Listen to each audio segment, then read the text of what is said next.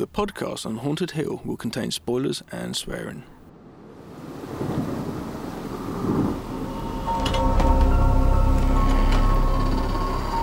I am the devil, and I am here to do the devil's work. Please hold this Michael. Be one of us. Oh, I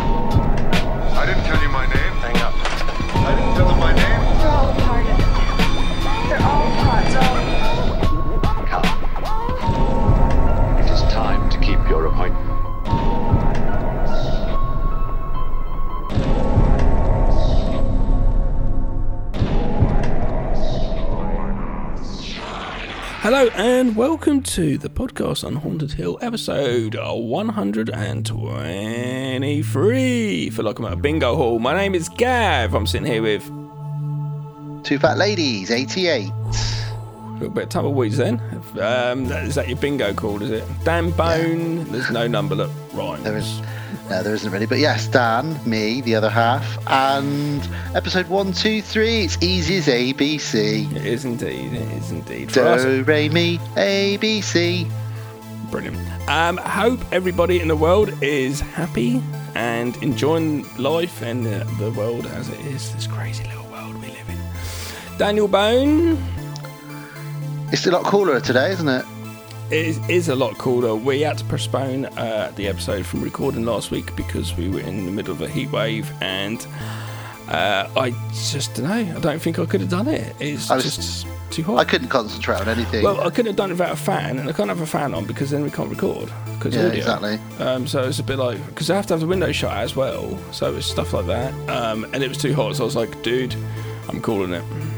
Yeah, and my babies were a bit ill. It was too, just too hot to do anything. So yeah, here we go. We're a bit later than, than we planned, but whatever. We're here, which is the main thing. I sat in my pants on the sofa and I watched The Big Heat with Pete Cushing and Christopher Lee. You did, you did. And I decided to watch Good movie. Cu- Cujo, um, which you haven't seen. You've revealed to me. No, no, Um, it's because it's got like a, a child in peril and a dog, and I like dogs, and I don't really like children in peril, and I've always been put off. Yeah, the kid is really good in it, and he does kind of eh, get pull your heartstrings a bit. But Yeah. it's, it's a great film, in my opinion. I know, I know, I should. I just always avoided it. It just, I, it's not even particularly set in a. I suppose it is a hot day, but it's just because the dog's got rabies and they're locked in the car for about 24 hours, trying to get out, and the, it's just, it just feels so intense. Great, great movie, love it. So that was that, and you watched the Big Heat in your pants. That's that's what you, they used to call you at school, wasn't it? The Big Heat in your pants. That's like, say, hey, look, here comes Big Heat in these pants. Big. Don't know why. Um, that's a really good movie if you've never seen it. It's a good copy on YouTube. I just got, I liked it. It's like Peter Cushing just really hot, sitting at a, par, a bar with Christopher Lee just being a bit arrogant, being a scientist type fella. I, Amicus. it's a good movie. It Amicus? Yeah, it's Amicus. It's, it, Yeah, and it's that. directed by Terence Fisher, who directed a lot of the uh, Hammer films, like the traditional Dracula, etc. Um, good movie if you've never seen it. On on UK YouTube, I don't know elsewhere in the world I- if it's on YouTube. I discovered it about a year or two ago. It was on the UK Horror Channel. Um, I saw the two names. Yeah, can't go wrong, can you? And I thought, press record on that. And a couple of weeks later, I watched it and thought, wow, I've never seen this. It's really good. feels just like a hammer, and that's because I think Terence Fisher as well, and the score and the colour, and the, just really does. But yeah, Amicus. Yeah, good stuff. Amicus, but uh, good. We should probably look at Amicus for an episode sometime and pick a couple of movies to, to cover for the main ones. Or yeah, or we just did mini reviews and just did like a, a Amicus collection of films or something. Maybe do something Yeah. different. Definitely. Coolio Okay. Coolio. Uh, what, you, watched- what you been up to? Well, oh, okay. What have I been up to? Well, I've got some news. It's not another baby, is it? Two babies. Another two babies. No, it's not. Uh, I've got some news. When I say the word werewolf or lycanthrope to you, Gav, Yes. who do you immediately think of in our circle of podcasting? Of podcasting people in the world, uh, Jamie. Exactly, exactly right. Now is the time. She is a werewolf lover, as I am. And um, I. I always, do, I do always think of Jamie sometimes when I'm watching a werewolf movie. Not that I think you look like a werewolf, Jamie. It's just because you like like uh, uh, werewolves. She does, and we appeared on her show, liking it. Get it, guys? Lycanthropy, liking it. Yep. Discussing uh, Big Bad, um, Big Bad Moon. Yes. That wasn't the name of it, was it? Was I it? like. I No. remember. Remember that movie? That's good, wasn't it? The old silver, silver uh, little trailer that the dude, Yeah. the brother, stayed in. Bad Moon Rising, I think it was I remember that really good Big bit Bad when the dog goes towards the. I remember really clearly actually. The dog goes towards the trailer and he's like, sniffing. He follows him into the woods. Do you remember that bit? He- I do, and I also remember good, that yeah. the dog's a bit of a Jackie Chan in it as well because he kind of escapes from the dog home and stuff. But anyway, the reason I bring this up, the reason I bring up Jamie, our lovely friend, co- uh, colleague, I guess, if you will, in podcasting, uh, also patron, just everything. She she is everything. OG podcaster. She is. We She's one of the can't praise her enough. Well, the reason I bring this up is because she sent me a screenshot of her new license plate over over in Michigan, Right. where she lives. And Gav, now is the time for you to look at what I've sent you. Okay. Uh, where And have I you sent it? Sent it to you via the old Facebook Oh, messenger. yeah. Okay. So here we go, guys. That is her number plate, her license plate, right there. I've got to. Oh my god. No, that can't be. No. It really is because she sent it to me uh, and Kate Pollock, and we were like, "Hang on, is this real?" She's like, "Yep, hundred percent." So, guys, her license plate is werewolf, but without one of the e's. So it's W E R W O L F, and that is how fucking cool Oh Jamie J. God. Is. But even better, like the number plates, like the title of it and the names over, uh, underlaid underneath is a bridge with like a sunset and like a, Yeah. the water. So it's almost like a fucking like a beginning of a movie. It does look like it looks like a poster, doesn't it? Yeah, yeah, yeah. For I'm film not- Jamie, great. you're just too cool for school. That's what I said. I said to her, "You are the fucking coolest," and I'm giving you a shout out for this on Props. on the next episode. Mega props. So there we go, Jamie. I've never ever said mega props about anybody. So there you go. It sounds like a really weird transformer. Mega. Mega, mega props transform. What if it's mega pops? It's like a cereal transformer. Oh, or just a breakfast cereal called Mega Pops Rice crispy. It transforms. into into Frosties. Um, No. well, well, moving from incredible werewolf news onto some sad news related to last episode. In fact, we covered Hansel and Gretel in the last episode, starring the the legendary David Warner, who sadly today, as we record, Yeah. we find out he passed away at the age of 80 from a cancer-related illness. Yeah, bless him. Um, I'd forgotten all about. He had a little cameo in Scream 2 where he sits and t- tells uh, Sidney, like, you can do this. You've got the power, and gives her like a motivational speech, which helps her through the movie. Yeah, he's a bit of a legend. Uh, was- so good. Teenage Mutant Ninja Turtles 2: The Secret of the Ooze. I don't remember that. Uh, the Omen, Tron, obviously. Uh, apparently, Company of Wolves, but I haven't seen that for many years. Titanic. The werewolves. Yeah, Titanic, and obviously Hansel and Gretel, as we covered in our last episode. Uh, many, many, many, many, many more films. Um, Waxwork. How can we forget he's in Waxwork? That's Oh, was he? With yeah, um, Zach Zach Graff, whatever his name from Gremlins. Gremlins man. Zach Gremlins. I used to have those two on video, but I sold them. Um, yeah, so our thoughts are with his family. He's a legend, uh, was a legend, is a legend, and he was 80 and he's had a great career and a great life. Yeah, Uh, rest in peace. yeah, so just wanted to mention that. We haven't done one of those for a while, but uh, Yeah, you know, remember when we had that sort of period and, and when we thought the world was just shit as it was, and then all loads of people started dying. I know I, st- I started It's wrapping like, up. what the um, fuck? I started wrapping John Carpenter up in cotton wool because I was worried. Yeah, it was. It was that period where just uh, life was so shit and everything's going on. There's a tsunami over there. There's an earthquake over there. There's a pandemic here. There's a war there. Every celebrity you, you like dying. Yeah, Like what Pr- the fuck? I think Prince and David Bowie died in the same month that year, whatever year that was. It's like, what the fuck's going on? Um, but Mm. so yes, yeah, uh, we haven't. So you know, touch wood or whatever. the life wood. I don't know what that is. Um, I know what the life wood is. rub the bark of the life wood, but don't get Rub- a splinter. Rub my bark. Rub my rough bark.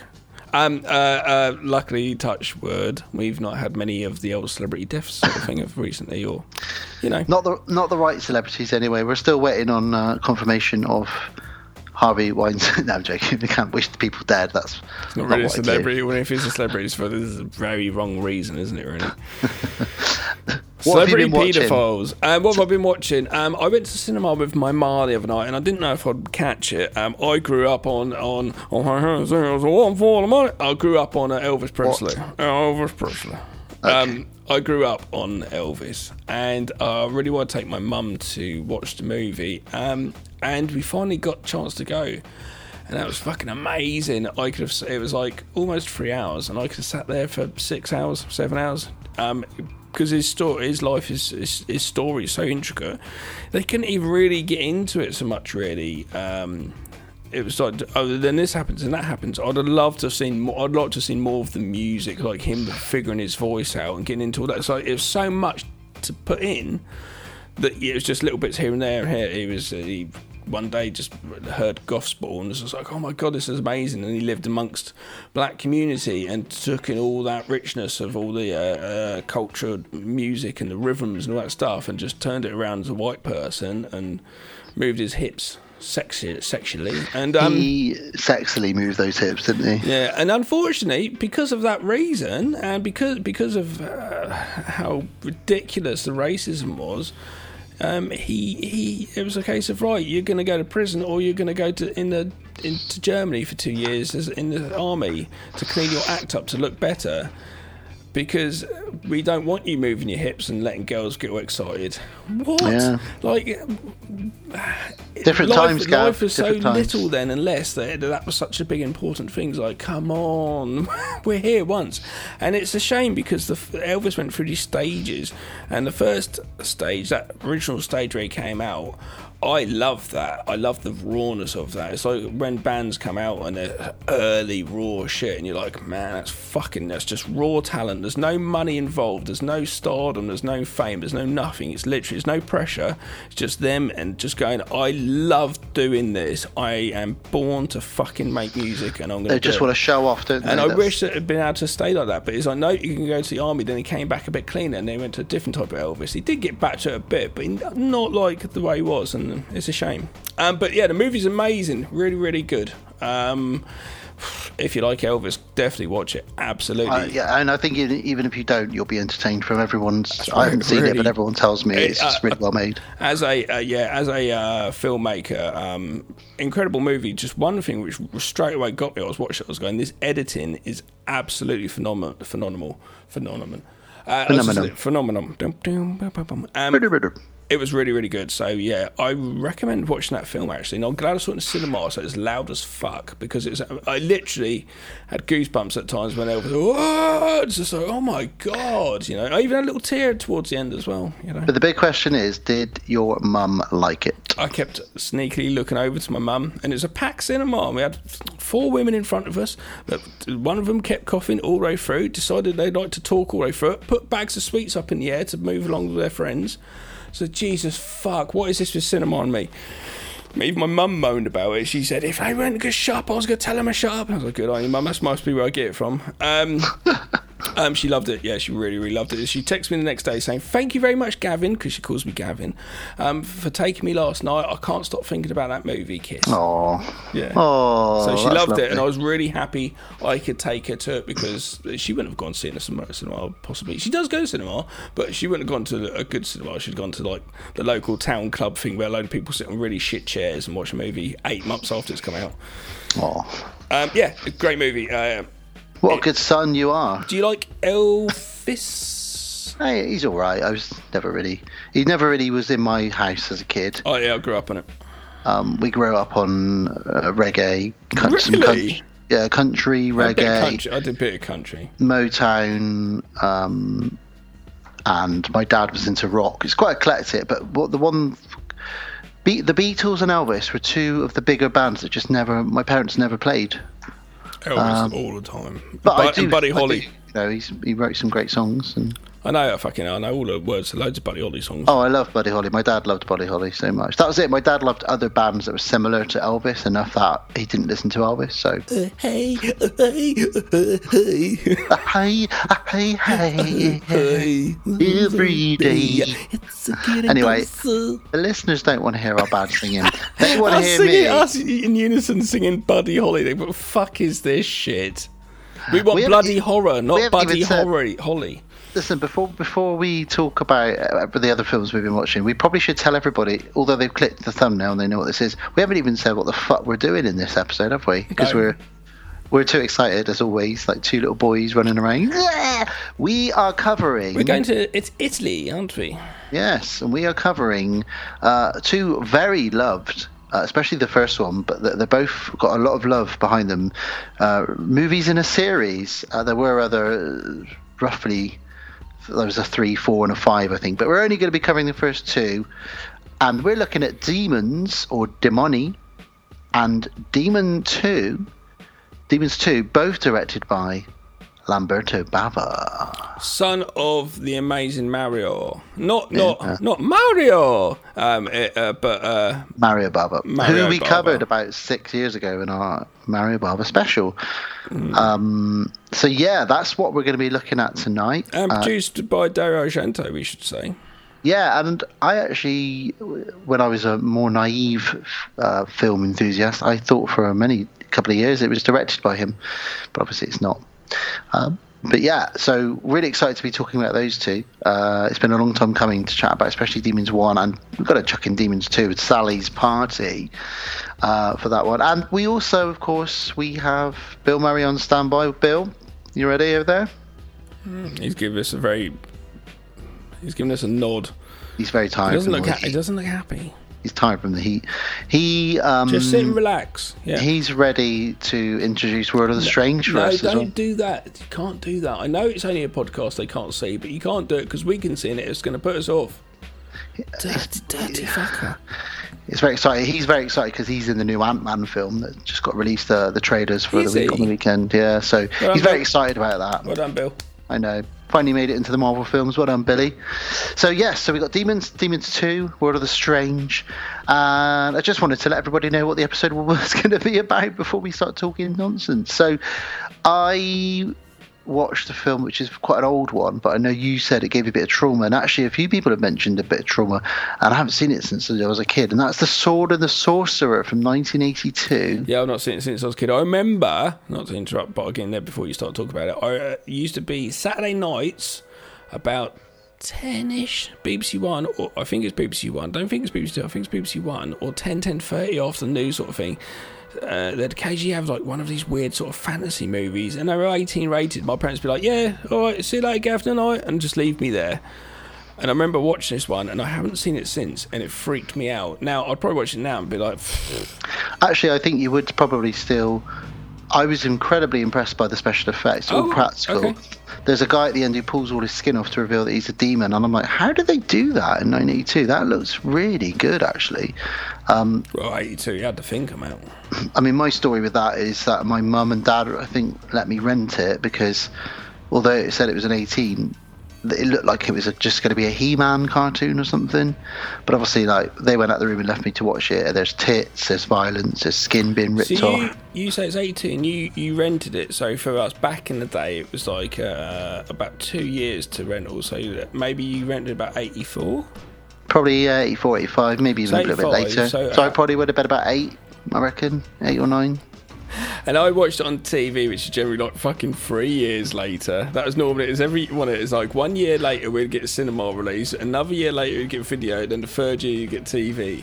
Yeah, Um, and uh, yeah, I watched on TV, so we were definitely probably less than 10 years old when we saw this film. yeah. I might have been getting on to 10, but I'm, I'm more likely like 8 or 9. Yeah. But it's a, it's a hidden gem, and uh, I just I'll all check I- it I- again. Where'd you see it?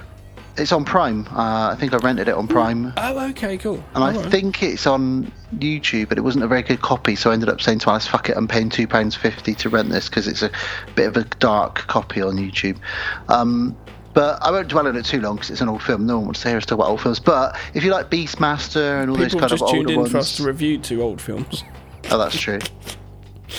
Um, uh, was it good though? Would you give it a thumbs up? Yeah, definitely would. Oh, cool, wicked. Oh, I might have to check it out again because it really freaked me out, and it might And- take me back to my nightmares as a child. And talking of sword and sorcery wet myself. swinging your big weapons around, um, Swinging my big weapon, I also had a quick cinema trip on my own my big chopper. to watch My Big Chopper starring. Oh no, sorry, Thor: Love and Thunder. Imagine if it was a movie called My Big Chopper.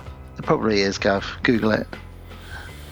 Uh, yes, I watched Thor 4, Uh, aka Thor Love and Thunder. So, because I recently I told you I'd watched that. I, I said to you, I picked up a Thor movie I'm going to watch because it looked kind of good. I like the front cover and stuff, and I've read like it was done by someone quite funny. And this person did what we do in the Taika shadows. Waititi. Yeah, he So I watched well. that recently, and I wanted just to tell the world out there because I know I always come across as a bit of a moaner to the Marvel world. I really enjoyed it, kept the DVD, and we'll watch it again. And even Leonard Sarah and said Jeff Goldblum's in it. You like Jeff Yeah, Goldblum, and I think you actually find it's funny, and you could watch it as a standalone if you wanted to, Yeah. because it. it Oh, you can. like I think you can with any of the Marvel films. Um, I, I Um, don't. I, I feel threatened by trying to do that by them, but this one I didn't. So how's this new one though? Because obviously it kind of it follows on, uh, and it's got a lot of extra characters, and there's a lot of world building still for the other films. But overall, it's just a silly, fun film. Same director, Taika Waititi, and Chris Hemsworth. Natalie Portman becomes the Thor in this one for a while, and good stuff. I enjoyed it on my own in the he is cinema. pinched, isn't he? He's ridiculous. His arms are about the size of my waist. It's, it's insane. Absolutely insane. So I just wanted to talk about my cinema trip there. So that was that. And Um, how was that? Did people talk over it and eat food? No, because I went at 10 o'clock in the morning. Um, and it was a really hot day, and I was really pleased to be sat in an air conditioned cinema at 10 o'clock in the morning. I know. I did say to my mum, I was like, "Why didn't?" Because I rang her up when it's like heat wave, saying, "Are you guys okay? Are you doing all right?" You know, because they're getting on. And then I said to my mum, "I was like, "What the fuck didn't?" Well, I didn't say that. Fuck, I took that out. Why didn't Don't we? swear to your mum. Why didn't we go to the cinema when it was really hot the other day and sit for three hours in aircon? The worst thing is, when I came out of the cinema, I had, a, I had a missed call from the children's nursery. Oh no. And I phoned them up and I said, Hi, they both got temperatures. Can you collect them? Fuck's sake, I was going to go home and have a beer and just chill out. No, you can't when you're dad. You're not allowed to. you're literally on call 24 7. So I said, Sorry, you've got the wrong number. and I hung up. And went to the pub. I went to the pub on my own. Um, want to circle back around, if I may, to werewolves No. Because I did watch one of my one of the best werewolf films I've seen. Ah, new I werewolf films I've this. seen. I have seen it and I can't really remember it. Okay, so it's a film called Wer W E R. Is this the one where there's a police interrogation? Yes, yes. So That's what I remember. I, um, yeah, I was like, yeah. I So there's there's a it's about twenty percent found footage film in that they f- uh, that a family gets slaughtered on a camping trip in Europe and um, the guy they arrest a guy who's really tall and really hairy and doesn't really say a lot. English spoken or was it a foreign? Yeah, it's English. It's Okay, English, okay. but they speak French in it a lot. I think it's French. What Ah, okay. Uh, as well, but with subtitles because it's like it's a so it's a dual language film. But they arrest this guy who's really tall, and really hairy, and he's really strong and intimidating. And it's all just like, is he a werewolf? What is he? And then it just just Don't spoil it. I'm not going to. I mean, it's 2013, um, so it's a lot quite old now. But it, I was chatting to Jamie about it after she sent me the license plate picture. Of me and her were talking about werewolf films as we often do, and um, I told her I'd seen it. She said, "Yeah, I watched it myself." And there was two scenes in it which gave her goosebumps, exactly the same as me. Very sort of fist pumping. What have I just seen? So for anybody who wants a good werewolf movie, because we always say, Gav and I say that there aren't enough of them, good ones out there. So go go watch Wer W E R. Just Wer is the name of it. It's 2013. Again, it's on Prime. I rented it for about two pound forty nine by the looks of it. Um, fucking highly recommended it and I gave it 7.5 out of 10 really loved it one of the best modern werewolf films I've seen and I'll leave it there Oh, I'll have to watch it again.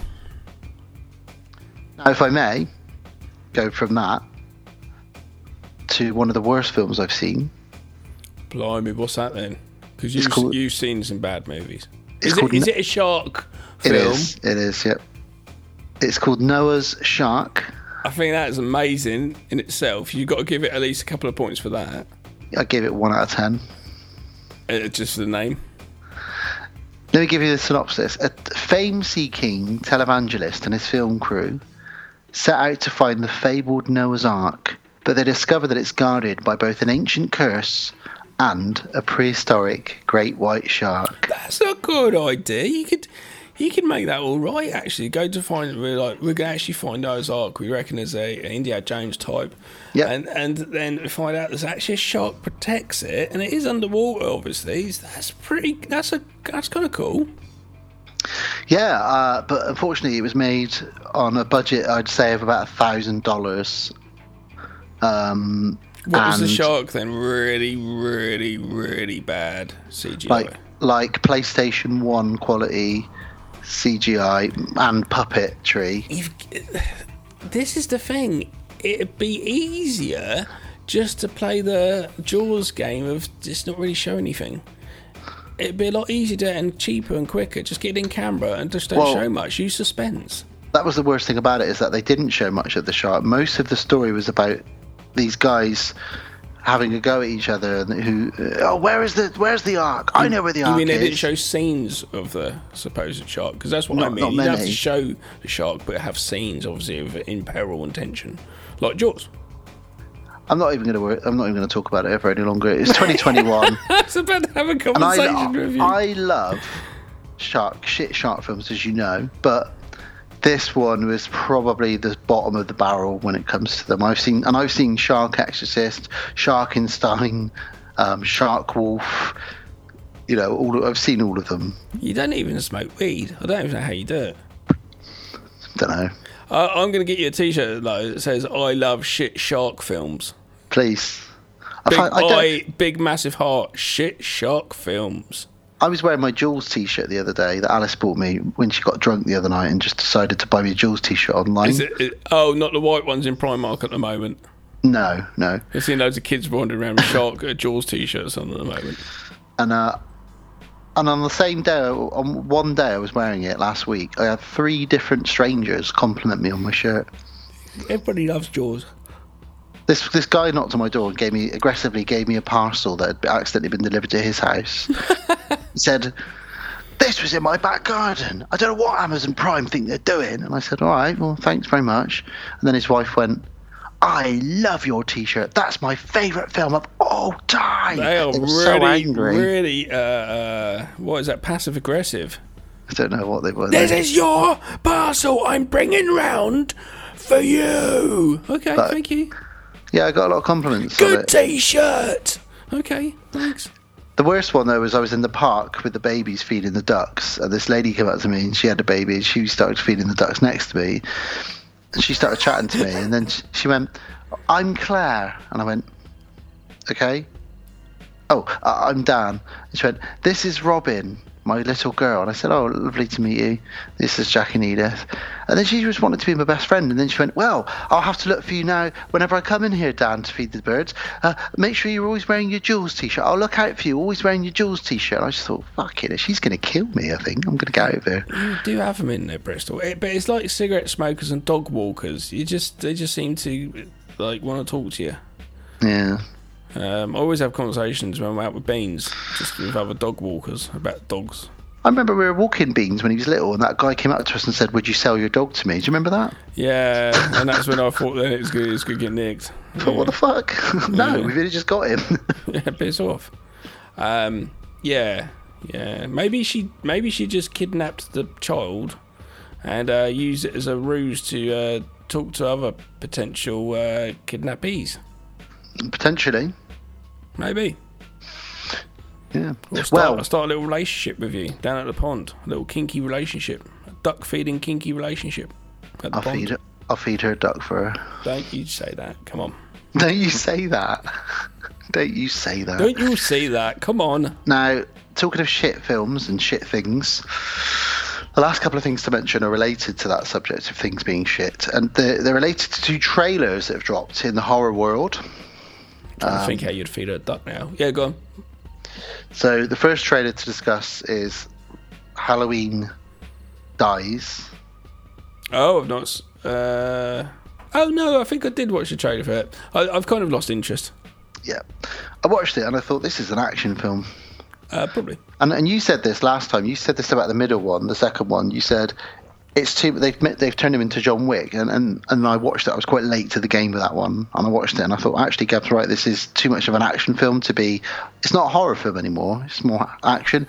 And this new trailer it's just like it might as well just be like um one woman, you know, she's like suited up. She's like, "Come get me, motherfucker!" And she actually says that line in the trailer, and it's uh, like, Mike Myers, uh, uh, not the actual actor, the, Michael Myers. Michael Myers. He, he um he was a slow, plodding shape who occasionally would stab people and sort of slid along like a fucking zombie. He's a bit. He's been in a mental institute for many years. I know he's probably angry, Many years. but uh, uh, but he's just you know he's just a psychiatric ward. I shouldn't say mental state hospital. N- Nut House, I think, is the Bonkers, bonkers, Bonkers bar. Factory. Um, uh, bonkers barn. Um, wow. Um, and he wasn't that. He never was that. If you watch the first movie, there he is now, and they're trying to put this on as like the new movies following on from that first one. But he never was that person. He was quite. "Oh, I'm gonna stab people, and cock my head and look at them. Oh, I've stabbed you. I'm gonna wander off now and put up a gravestone in a bloody cupboard and, and bed and shit. I was, uh, by the way, my favourite ter- term for the Nut House is Bo Rounds a lot often will call it a, the booby hatch. It's where they put the boobies in the booby hatch. Um, I what my when I tapped out on this trailer was when I saw she said the line "Come get me, motherfucker." I just thought. If this was like a even an Alien movie, I could get Sigourney Weaver or Linda Hamilton saying that in a Terminator movie. But this is, and I love Jamie Lee Curtis, and I do it, love the, it was the, the, really the Halloween movies, timid but babysitter who was d- d- definitely a nerd and like a virgin and everything innocent about her. That was who she was. I understand they might have got hardened by the alcohol and the, the just this paranoia of Michael coming to get her all the time, and it must have been very shocking. But I don't know. I don't know. Are you gonna say? Are you gonna say monsters as well? Yeah, so that was the other one. So th- that that's it. So you haven't watched Halloween? Go watch. You watch it. If you guys let us know what you think on our Facebook page, I'm not really gonna. I will watch it, but I'm not gonna rush to see it. But the one I am probably not gonna fucking watch, and I'm probably gonna avoid it. And I love the Mon- Munsters, and I love the Addams Family, but this trailer for this Rob Zombie Munsters is it a, is it a movie or a TV show? It's a movie, isn't it? It's a movie set before uh, the Munsters. So, So- um, I think it's a story possibly of Lily meeting Herman. Well, it's a story. It's it's Herman being built. You haven't got Eddie. Like- It's Herman's backstory of him being built, created, Ah, okay. and then he meets Lily, uh, and Grandpa's in it as well. I thought Grandpa created Herman for Lily. well, I mean, I guess they probably will find that out in the. Um, it's going straight to Netflix, so I guess Universal have probably been like, "Yeah, this ain't going to make no money. This is quite going to be embarrassing." Uh, Rob's got to do what he wanted to do. Old Robert has got to do what he Well, we said this when, when he announced the Munsters, and we always slate him. So here we are, guys. Welcome to the Rob Zombie. Uh, five minutes of which hating. I never thought would happen when I after watched House of House Corpses and I listened to his music. I thought, "Oh my god!" Like I did with Eli Roth. But but when they announced um, he's making the Munsters, me and Gav joked probably get Sheri Moon in there as uh, Lily. What he did. Is, the thing is, though, is we joked it, but I think everybody knew, would have known he's good. It's just, the it's, it's just a bit weird. I understand. It's nice to have your film family. It's nice to recast the same members because you know how to work with each other, and many, many, many directors do. Martin Scorsese's done it multiple times with Yeah. people. You know, you do that, but. I don't know. It seems very, very self-centered and very, very like I don't really care about any of you. I want to make this movie. I'm do it, but he gets away with it, and people give him money to do it. So what? Who are we to say anything? He's doing what he wants to do. It's just a shame he can't actually look a little bit outside the box, and because he's written this as well, and it's like get someone else to write the films. and and it's it's in color. I thought it might be black and white as well, but it's actually going to be in, in and it's not just color. It's I, like uh, he wanted it to be in black and white. Universal wouldn't let him. well, it's very uh, bright color. Well, have you ever seen a colorized uh, Munsters film? I have, Oh, yeah. okay, cool, yeah. Herman being green, etc. So I read a funny review of the trailer. Somebody, not a review, but somebody just put underneath it on Twitter or something. I'm getting real vibes of the Flintstones.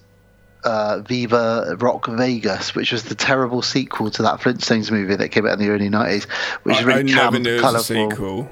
Uh, Yeah, so and it is like that. It's like one of those Flintstones movies you would have It- got it back in those days. You know, Almost does look like a bit of a joke. it does. It looks like a piss take, doesn't it? It looks it like does look a like bit a of a sketch, joke. a sketch show sketch, like a comedy Yeah. show sketch. Just like oh, let's do a com- comedy sketch monster, but it's like no, that's the movie. Like what?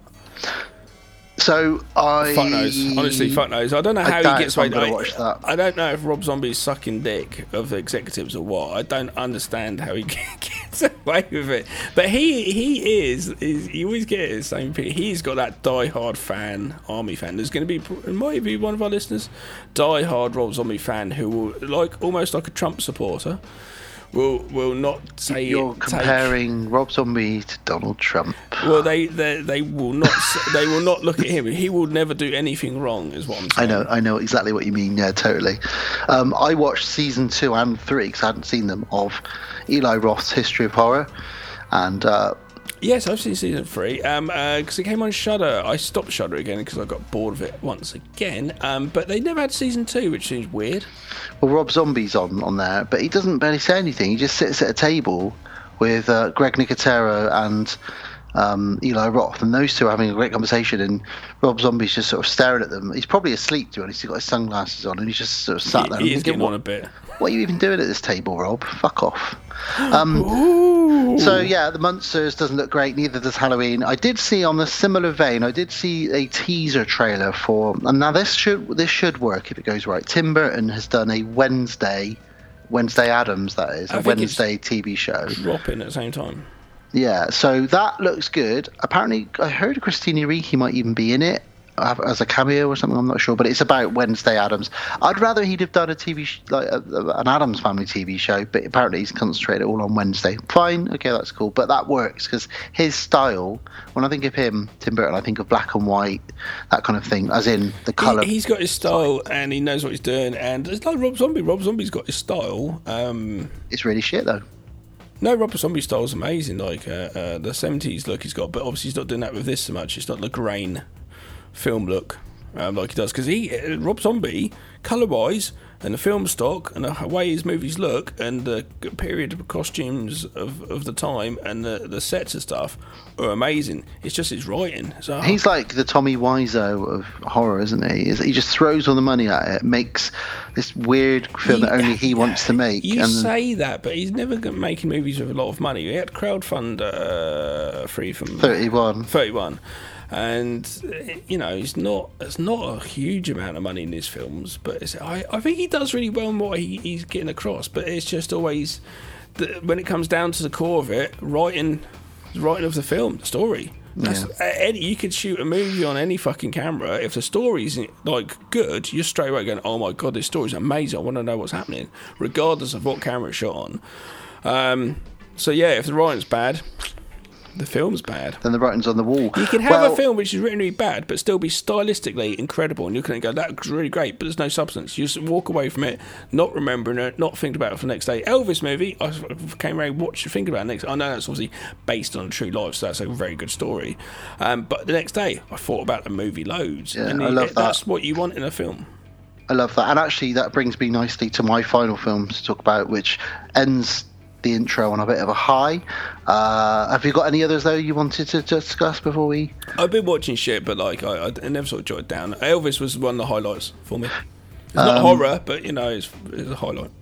Uh, and before I talk about this film, then I'll just quickly say uh, there's a little poster that's been released online, hasn't there, Gav? Do you want to push a little bit more about that? Uh, yeah, um, it- like right this a, a second, uh, I'm exporting a coloured version of um, Tape Free, um, the short film that we've been making. Um, ben, who shot it for us, who's our, uh, pretty much our art department now, has banged out a poster. It's a really great poster. It's a lovely poster. Very I nice. only sort of finished it yesterday. Um, and for our short film, so we're, we're just got it done, and we're going to need to get it in for the next couple of days. It's got to be. It's the last submittance to the HP Lovecraft Festival in Portland, Oregon, who we've had two films play at, and they like they like us. Yeah. I, I went on a directors panel there when they did an online festival. Yeah. Because I've never been able to get out there. Um, so we're hopefully getting into there, and hopefully they'll be like, "Yeah, cool." It's very Lovecraft. It's I shot it in this flat right here, literally right here.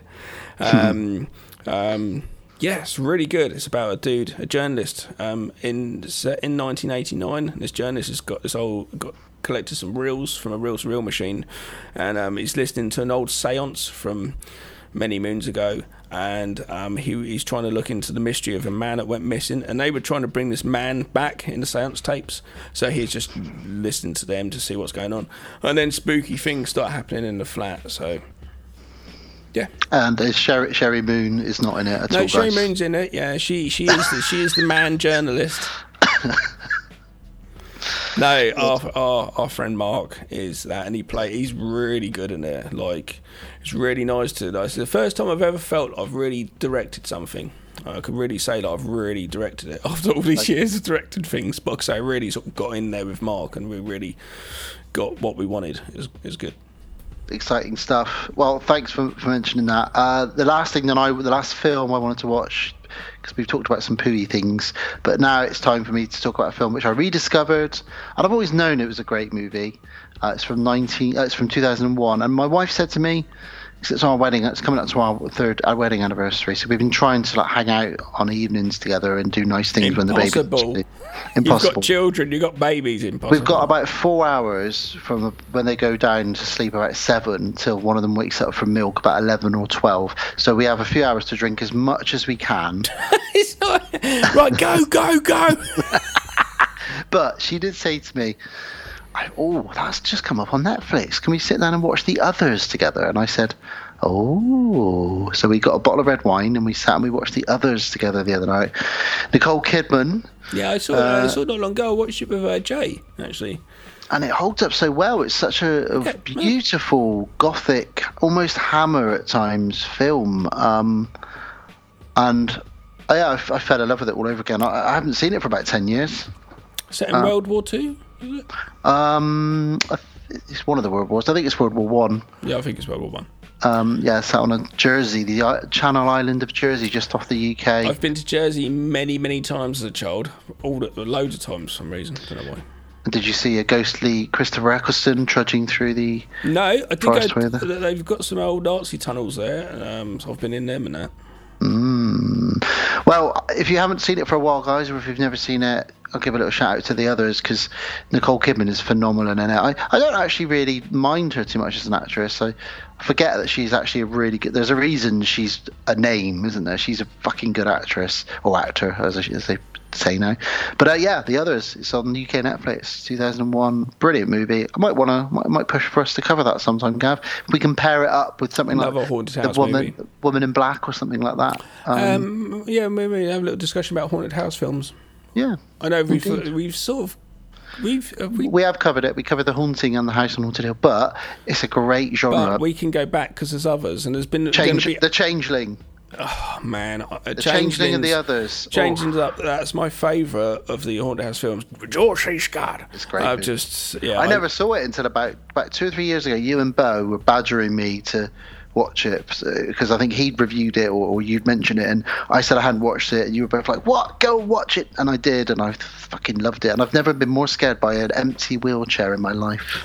Yeah, um, Ben, who shot uh, uh, tape three, which I was just chatting about a minute ago, our, our cameraman, he um he hadn't seen it. I'm pretty sure he said that he hadn't seen it. I might be wrong. And I was just like, you must go watch this film. Oh, it might be even Mark. I don't know. Somebody related to the movie because what I tend to do when we're about to uh, make a film of a certain type. I tend to indulge myself, and I was watching loads of like haunted house films just before we did it because I wanted to get that thing Yeah. so, so soon I'll be watching lots of Star Wars things because we're making Yes. making our fan, next thing we're doing a fan Star Wars horror movie. Well, you'll have to get your uh, get into Disney Plus and watch uh, Obi Wan Kenobi, the six Yeah, episodes. I need to watch that actually. Very good. But then I do have a man crush on Ewan McGregor. Well, that's everything from me. Uh, so we've covered everything there from Rob Zombie to Nicole Kidman to our buddy Mark acting his ass off in our new short, um, and everything in between, really. Is there anything else you wanted to add before? Oh, Tim Westwood. Another BBC radio presenter who touched people and shouldn't have touched people, but the radio, sh- uh, the BBC knew of and uh, let it happen again.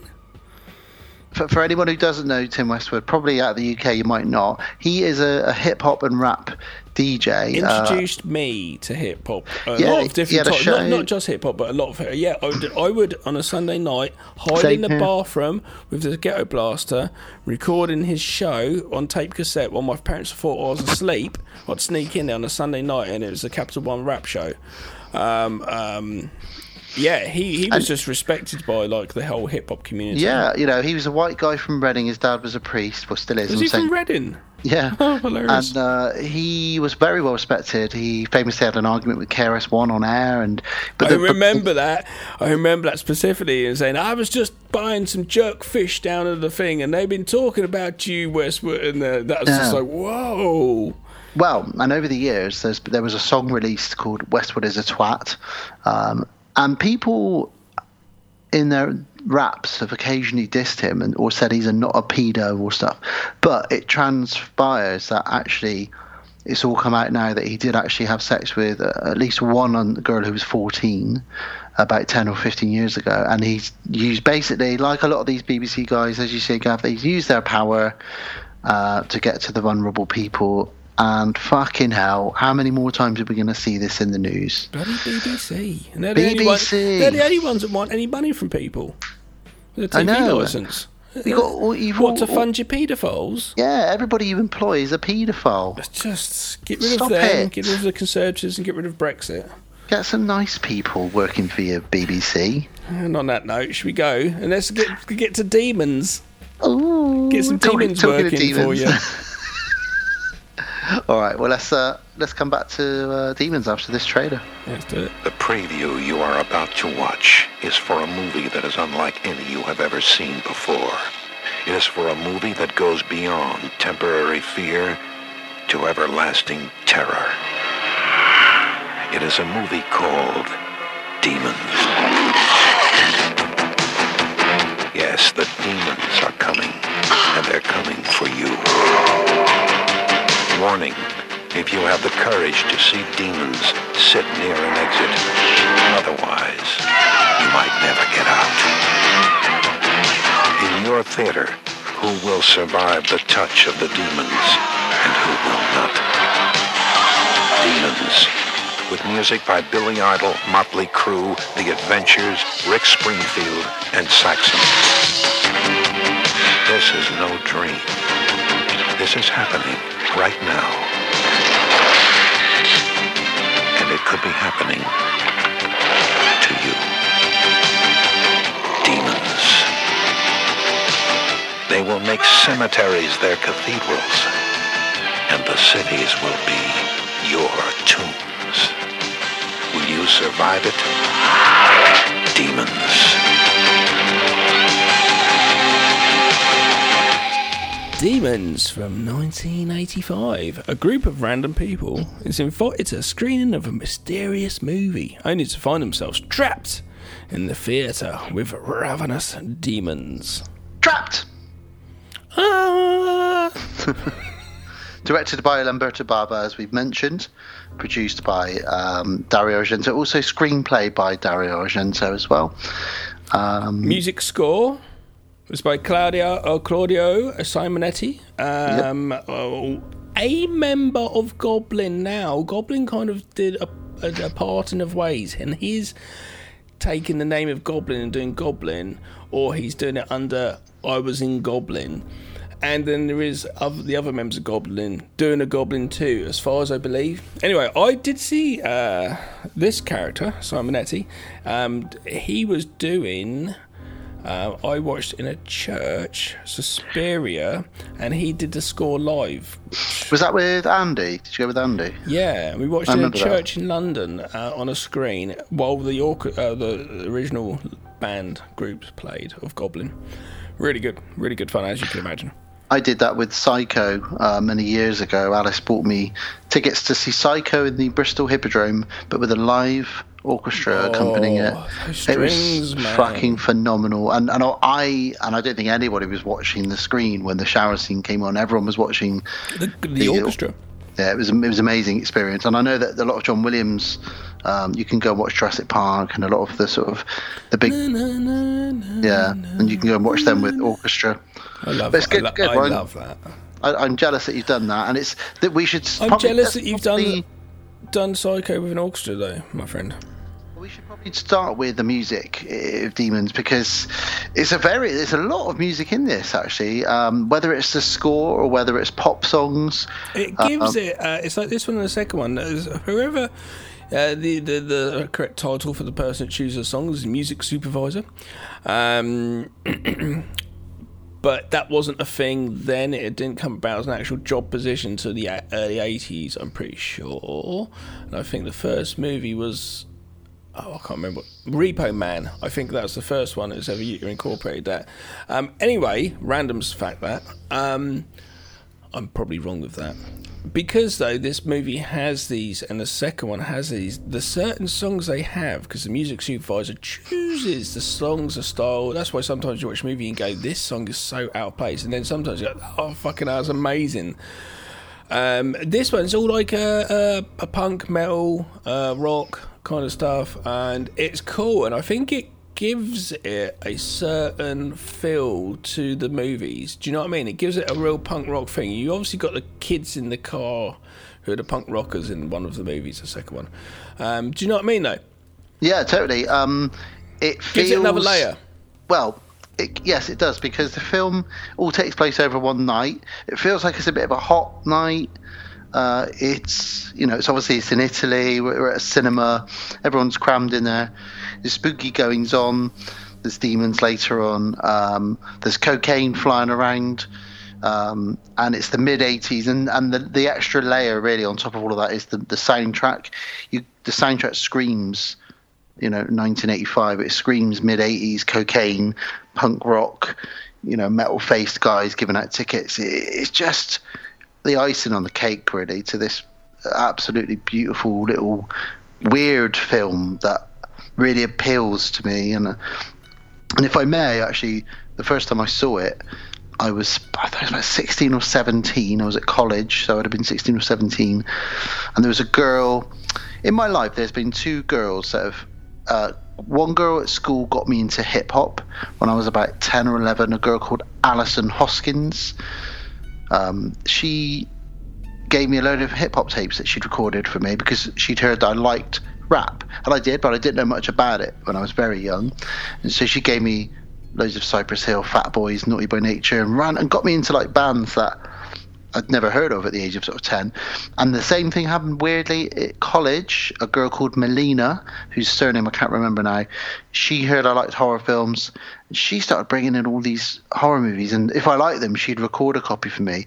She gave me um, Don't Look Now. She gave me Demons, Demons 2, and a bunch of like probably I'd probably say about a dozen horror films at college, and this was one. Of, this was the one I she lent this to me, and I thought, and the tape was a bit warped as well, We added to it because it's got that kind of a film within a film thing going on in it. And I just watched this and thought, I probably watched it two or three times over the weekend. I gave it back to her Monday and I said, that was fucking great. Uh, can I please have a copy of that? So she recorded that for me, um, and I, I just I probably watched this film. I'd say probably at least once a year, if not at least once every 18 months, because it's on TV a lot or it's, it's on YouTube. It's easy to chuck on around Halloween, um, and it's quite short. I know I know it like the back of my hand. That what I'm saying is I quite like this film, Gav. Uh, what about you? Um, yeah, I've seen it a few times before uh, back a day. I, I don't have nostalgicness for it, and to be honest, I used to have the box set of this, and I got rid of it. I, yeah, so I, I don't, I don't watch it very often. I watched it for this. Um, the second one, I used to think I liked more until I watched it for this, and I went, no, the first one's better, and it's like the first one. uh, So I'm, I'm, it's fine. It's a movie to me. Honestly, towards the end, I feel like they drag a bit. I feel like they should be a bit quicker. Um, yeah, it's a fine movie. It's all right. It's cool. It's kind of fun. It's fun, more fun That's when thing, I. It was more fun. fun when I was in my sort of twenties, sitting around drunk, stoned with my mates, watching it when we used to. It was just good. The rock and roll soundtrack and the gore.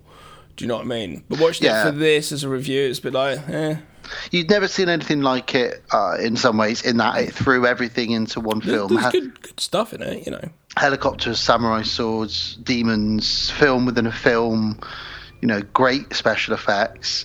Some funny, weird moments as well. Like, God damn it, get away from her! She's a friend of mine. Yeah, yeah there's, there's good shit in it. Personally, nowadays though, it's I'm not. Yeah, whatever. I could give it. I could watch it or not watch it. I'm not really fast. Well, I'll keep my, my VHS that I've got of this probably until my until I can't ever play it anymore. I have got it on VHS. I'm pretty sure though. I, I actually found yesterday though because I actually got picked up a video player the other day because the one that you gave me, but I think I told you it stopped working. Yeah, one of the did you say one of the kids put a coin in it or something? No, I did find I did find a few coins in it. Yeah, um, um, but that's why I kept taking them out. But no, they used to do that with DVD player as well. Um, it just stopped working. But I got one recently. Someone was giving one away for free on Facebook in my town. I was like, amazing, got it. And I actually found I've got a copy of Sleepaway Camp. And isn't that what we're doing next time? Uh, yes, that's perfect. So I you'll be able a to watch that on copy of Sleepaway VHS. Camp. Yeah, so I'm going to do Oh, that. amazing. It'd be my first. I think. I don't know if it's my first VHS review. You've done it before, haven't you? You've reviewed a VHS copy of it. Yeah, if I've got it on VHS, I, I, I'll watch that copy of it. Hmm. So I'm going to do that. So that'd be quite fun. I'm looking forward to that. Um, but yes, I think I do have this on VHS. But yes, demons. So let's get into it. Let's get into it. Well, it is very much, it is very loved in the horror community. I know it is, film. and that's why I'm not going to come out. I'm, I'm not going to be negative towards it at all. It's a, like, all right, it's a fine film. I just mm, don't care anymore. I'm a bit like, eh, whatever. But yeah, it's definitely because of it's because it's so weird and off the wall, and it's got so much random th- stuff thrown together. I think that's why people do love it. I do like though Blade in the Dark, Lamberto Bava's uh, film slasher. I'm quite Oh, a yeah, fan of that good. movie. Yeah, well, I'm a fan of Lamberto Bava. Full stop, really. Uh, You know, the apple didn't fall far from the tree. We're both Mario Bava fans as well. Um, yeah, so we discussed the soundtrack and the score, and then this film starts with that. We've got the score as well with Claudio Simonetti as well. It is amazing. You've got that demons, demons sort of chanting going on, and we start with our hero Cheryl. She's on a train. This music's playing over the top of it. I always feel like I, I, I always watch this film around Halloween because it always reminds me of Halloween. This music and her on that train and everything, and uh, she keeps seeing a face in the window, or did she? Didn't she? Did she? So this is weird motherfucker. He looks like he's out of some uh, David Bowie music video or something. He looks like David Terminator. Bowie. It looks like the Terminator had a baby with the Phantom of the Opera. Is is it so? Uh, this character is he planning this from the get go Yeah. to get people there? This So- this particular guy, who is he? What's he got? What's going on? So, so basically, you know how um, Willy Wonka gave out them golden tickets. yeah. So this guy's giving out these tickets because they want to they want to uh, possess people, these demons, and he's a demon. He must work. He's either a demon or he works for the demons. What, what's the plan to take over the world? The plan is, yeah, because it's like almost like a zombie invasion, is it? By the end of it, so they you go in, you watch this film, and while you're watching this film, you, you get demonized. I guess that's the word. Is that the word? I don't know. Uh, which is basically like being a zombie, but a demon. Um, and yeah, by the end of the world, the film, that the world's come to an end as we then it continues into demons too. So I guess that's the plan. And, and he's either a demon already, or he works for the demons, like a familiar. Yeah. But he's he's giving out tickets. Now he's not selling cinema. it though, is he? You know. No, It's he like stalks literally around not the train saying- station. Basically, doesn't say a word. Stalks her and then just hands her uh, something to say, "Come to this address." No woman's going to do that. But the funniest thing is, She we spend about we spend about two or three minutes of her hiding from him, running, going, oh, oh, oh gosh, oh. Eventually, he st- steps out of the corner and she freaks her out. Hands her this Metropole ticket, and after all that, she goes, "Oh, can I get one for my friend as well?" Like, "You cheeky lady. Oh, okay. can can I um creepy man, creepy man? I'm totally scared of, and I think you're going to do horrible things to me. Can I get a ticket for my buddy too, so she can just feel these emotions as well? Yeah. Well, she then meets up with her buddy Kathy. Um, and, hi, Kathy. Hi. Is this film dubbed over? Like, it's hard to tell, really. I never really. Y- yes.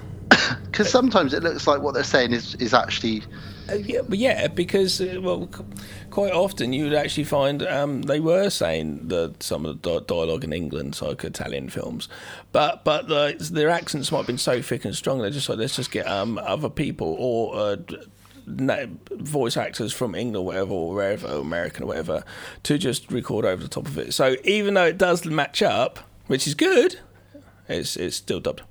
yeah. Because I should imagine There's a certain tone as well to the audio. Yeah, and I should imagine that um, Tony the is it Tony the pimp?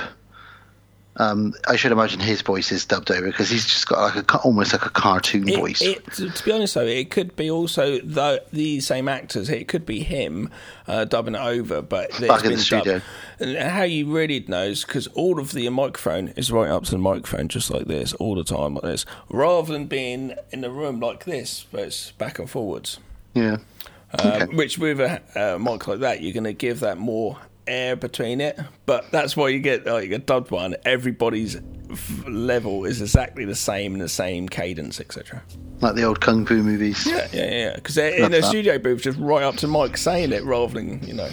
Yeah. So, yeah. Well, we cut straight to the chase. But that gives it always. A, I think dubbed films always have a certain style to it. Do you know what I mean? There's always like, as soon as you get over, oh, it's dubbed. As soon as you just get over that, it's quite easy to go into it, and it gives it a. It's like another layer, especially Italian films that that dubbedness to it. It's almost like, oh, I feel at home. You know? Italian horror films and Chinese kung fu films. Yeah. I, I love watching them when they're dubbed. Yeah, because it's fine. Sometimes it? I prefer to watch the dubbed version Yeah, yeah, yeah. than the, the subtitled because I, especially with like Jackie Chan movies from Well, the seventies and it's eighties. subtitles is so much because you you need to watch the action rather than do. reading their words. But I also like hearing like that. Hey, you bastard! You stole my chicken. Now I'll show you my tiger fi- fist. And it's like, why I- would he speak like that? I'm a big fan of like Korean uh, uh, slasher movies where you get like a serial killer. Uh, well, Korean serial killer films. So I don't mind subtitles on those because you get in there a lot more, and it's almost a bit more like, oh, oh, you know, because you're really reading it and taking it in more. But yeah, action films, yeah, subtitles are Yeah, a bit, totally. bit annoying. Well, talking of action, we cut straight to the action here, really, because there's no messing around. Uh, Cheryl meets Kathy. She gives her these tickets for the Metropole and says, "Look, we're off to the cinema tonight to watch this film. I don't know what film it's going to be, but we'll, we'll go there." Who gave you the tickets? This dude. He kind of stalked me around just going to me. So we don't know what we're watching. We don't know what's at the cinema. We're just going to go into this place and they're going to shut the doors in the dark room. Yeah, yeah. Okay. and they arrive at the cinema, and lots of and lots of people are arriving at the Metropole Cinema, uh, including our heroes, Ken and George. They don't look like heroes, do they? You don't think they're the ones that are going to be there They're, at the end?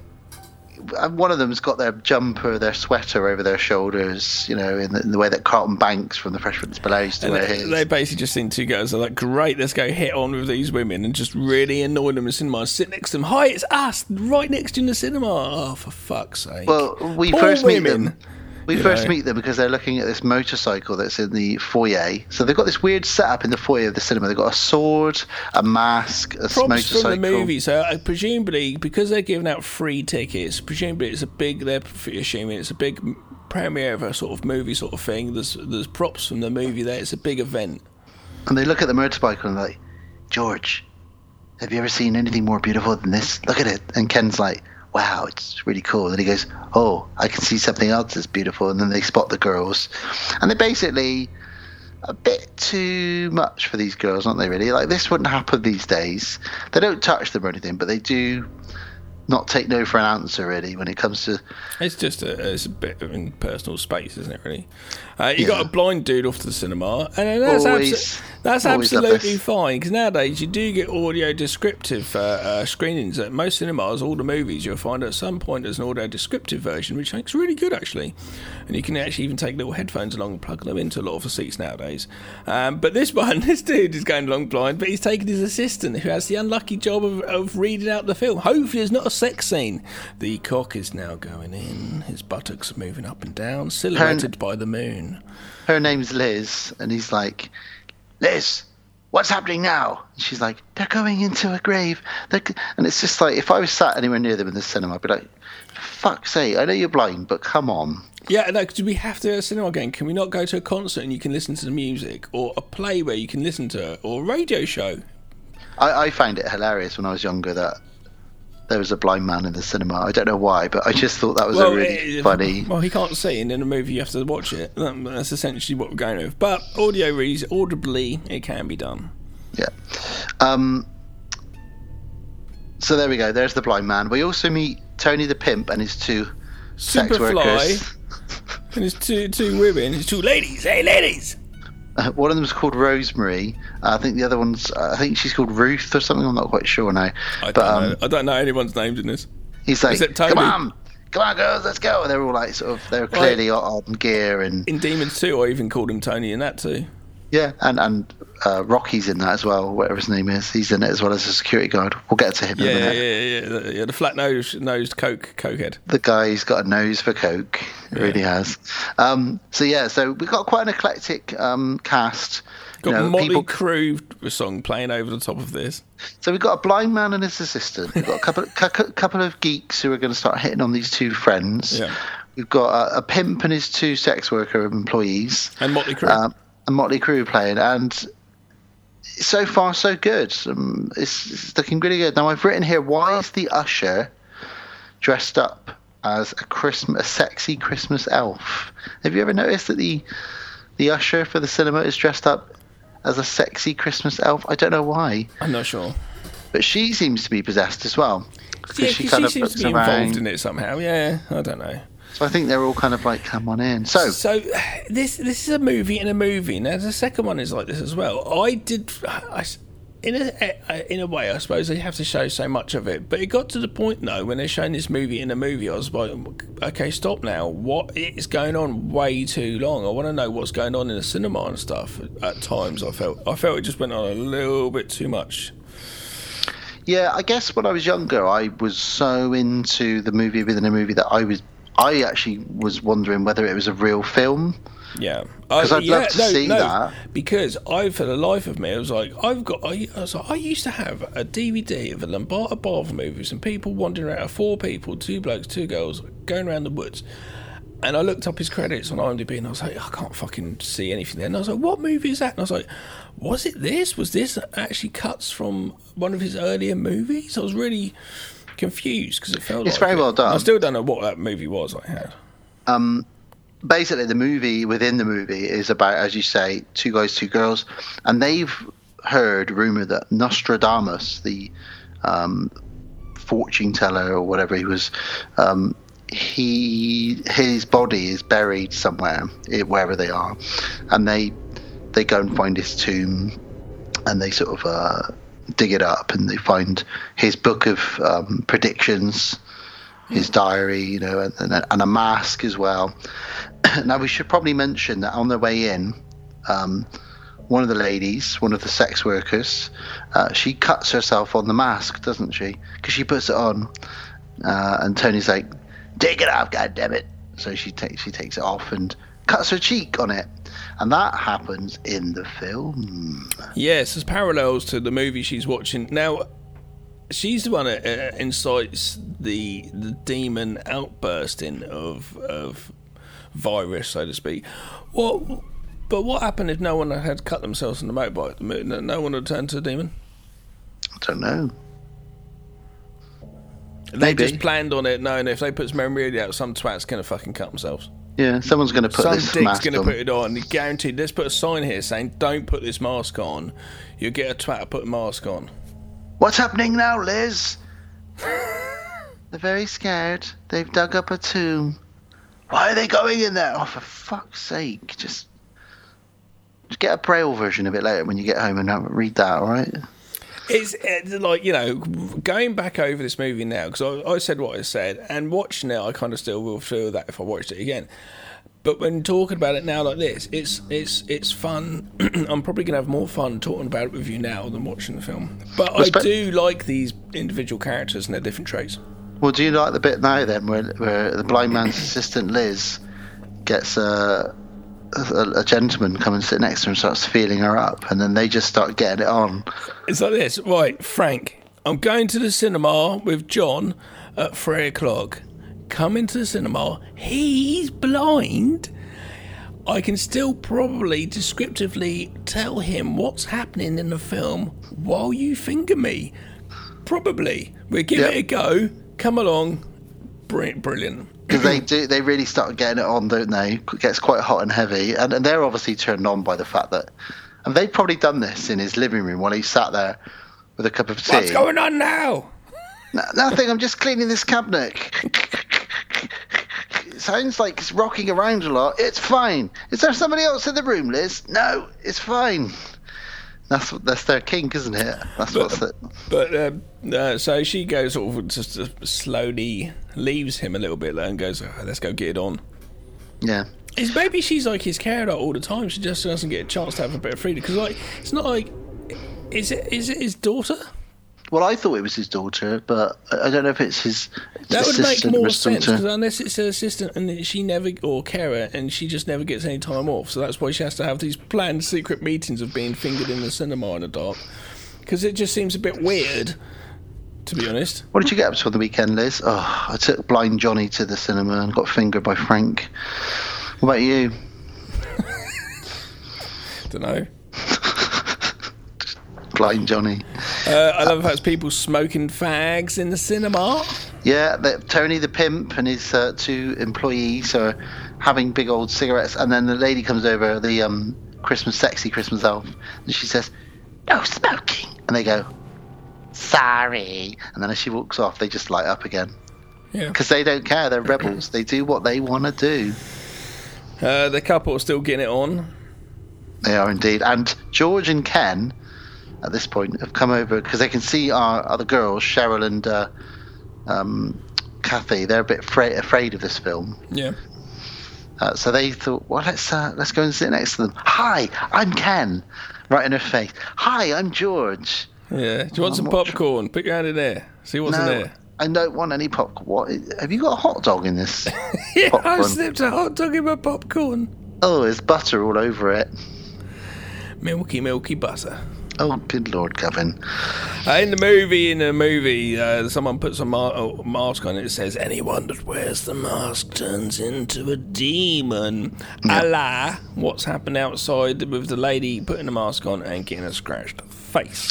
Yeah, because they say to her, "Oh, looks like you're going to turn into a, a pure evil or something." She's like, ah, "It's not funny," but her face is hurting, and she wants to go check it out in the bathroom. Bleeding. So she goes in the bathroom, Oh, pussy, pussy, my and face. there's a little bit of pus coming out, isn't there? Um, uh, and she starts to transform, and she does this like noise like that. Good special effects, practical effects. I always like the effects in this film. We cut back to the movie, and there's like people being stabbed in the movie. In the movie, I know. It just cuts back to instantly one of the boys stabbing his friend. We, we've missed a big chunk of this film, clearly. I don't know what's going on there. And um, yeah, so but then back to it, and a lady, a lady now a demon. She goes and attacks a friend who, who's gone to look for her. Well, this bit here, I've written a little note here that says Scream 2, because this bit really reminds me It's of. a little um, bit scream 2. You know, I'm, I'm guessing that there was some homage potentially in Scream 2. Just feels a bit too similar. I don't think so. No, I, I don't know. It just seems it's very similar. It's very interesting parallel. But yeah, so there is some of that. But yeah, the blind man's left alone uh, while all this is going on. Liz, um, what's happening? uh, because the girl's actually gone off with the guy now. She's like, fingering's not enough. I need the full Monty. Come with me. Give it to me proper behind the curtain over here. Hot dog in the bun. Wow. Is that your rap name? Hot dog bunning. I don't know what's happening right now. hot dog in the bun. Hot, dog, in the Do you know bun. what hot dogging is? Um, well, I know what a hot dog is. Oh yes, I know what a hot dogging is. Yeah. Oh, okay. Don't don't do hand gestures, please.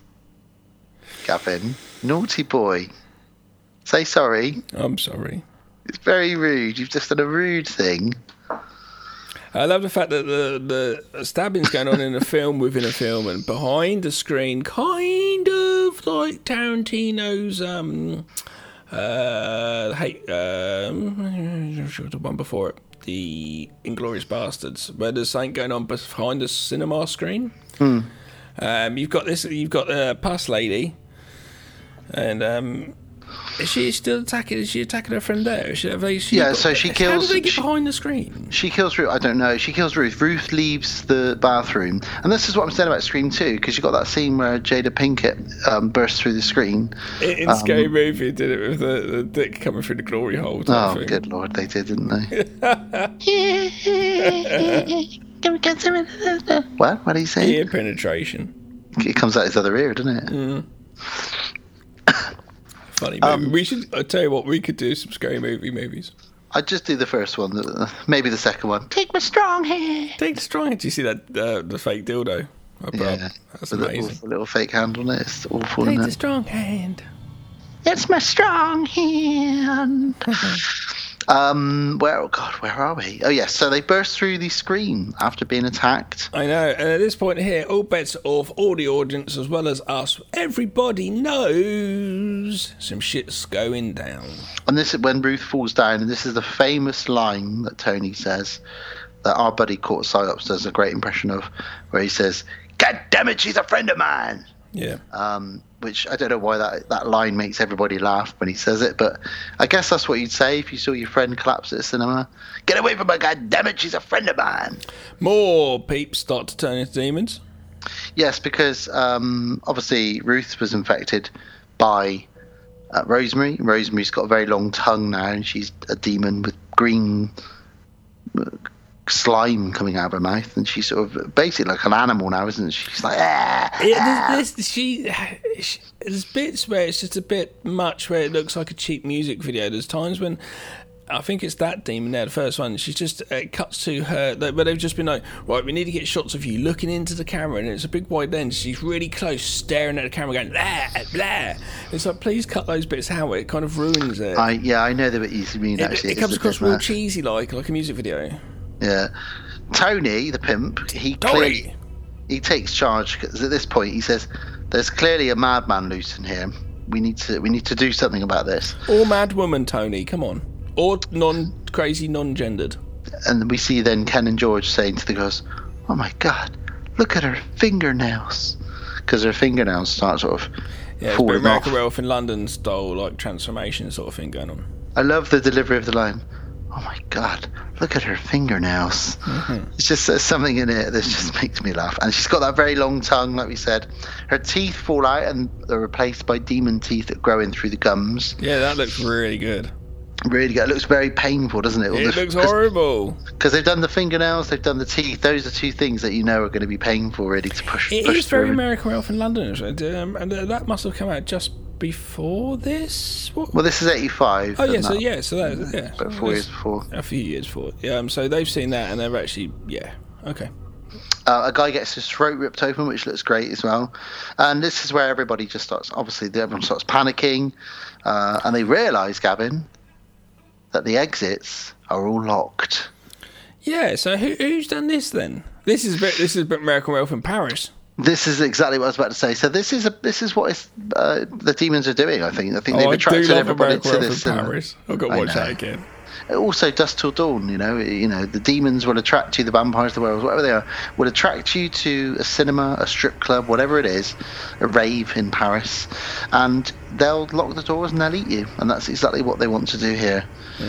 Uh, and the exits are locked, like I say. So Tony takes charge. He says, "Right, let's take it. Let's take everybody out. Everybody." Grab a chair, grab a weapon, and he starts mobilizing everybody, doesn't he? Gets everybody to rip the seats out and barricade doors, and Yep, um, they just start trashing the cinema, really. pretty much. Uh, Tony's taking charge. Blind dude's like discovered Liz dead. Yes, that's right. Liz, Liz, is that you? Who's this with his fingers in you, Liz? But then here, speaking of fingers, his eyes are popped in. But it doesn't I- matter. He's, he's just thinking, great, I'm blind already, you twat demon. And then just gets up later on and he's still alive because he's just like, well, it's made literally no difference to me. I guess there's supposed to be some kind of um, I don't even know what symbolism behind that. As the chaos goes on, I love. I don't know what symbolism is. As the chaos goes on, I love the metal underneath, which is playing on the soundtrack.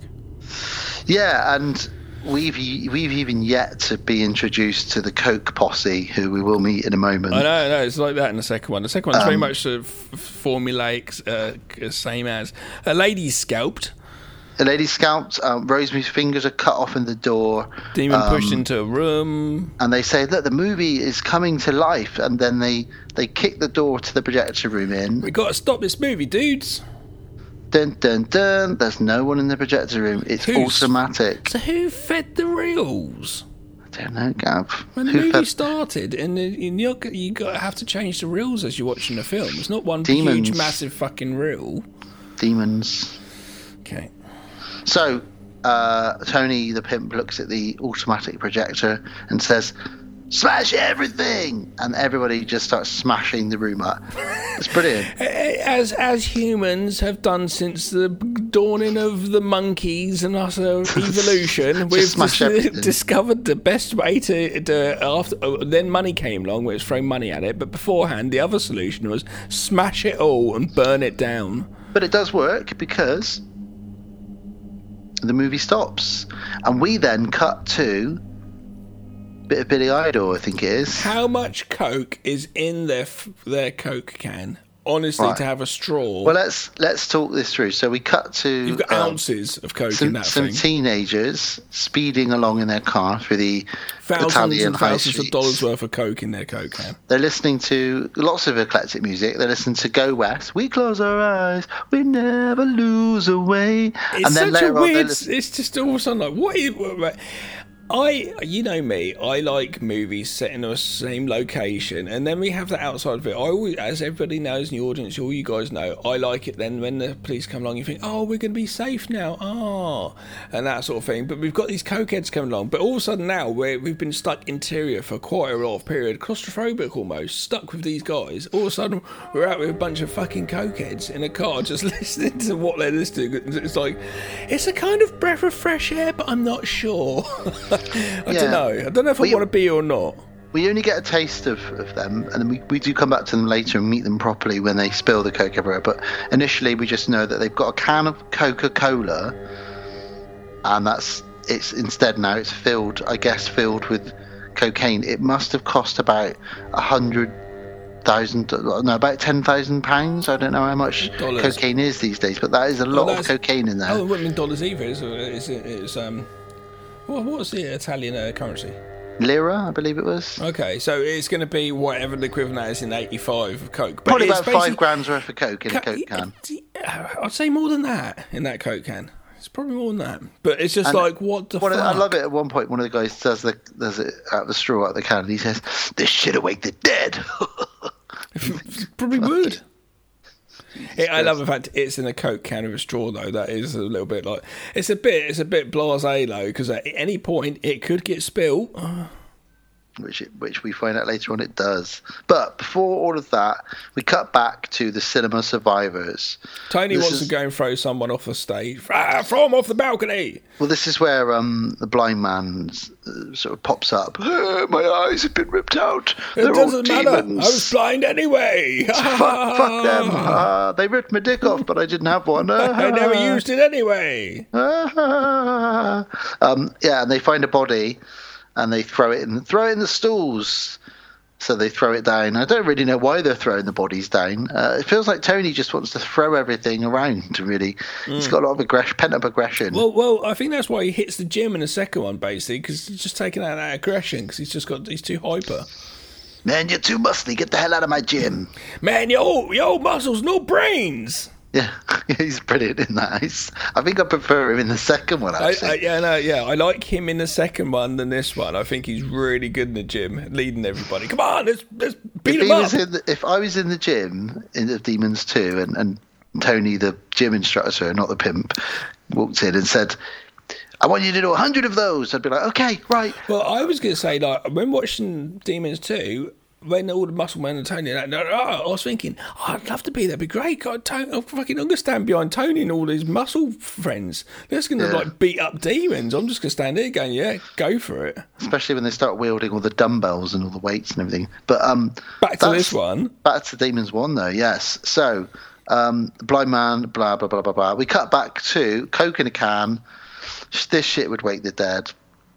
Tony is bitten. Oh, Tony does get bitten. He Uh, does. Well, Billy Idol White Wedding's playing. What the hell? What's going on? I don't know. I don't know. But he, uh, Tony gets more than bitten. He gets eaten. Um, yeah. His last instruction is rip out the seats Poor old Tony. and make a barricade. And then he's bitten and eaten. And that's the end of Tony the Pimp.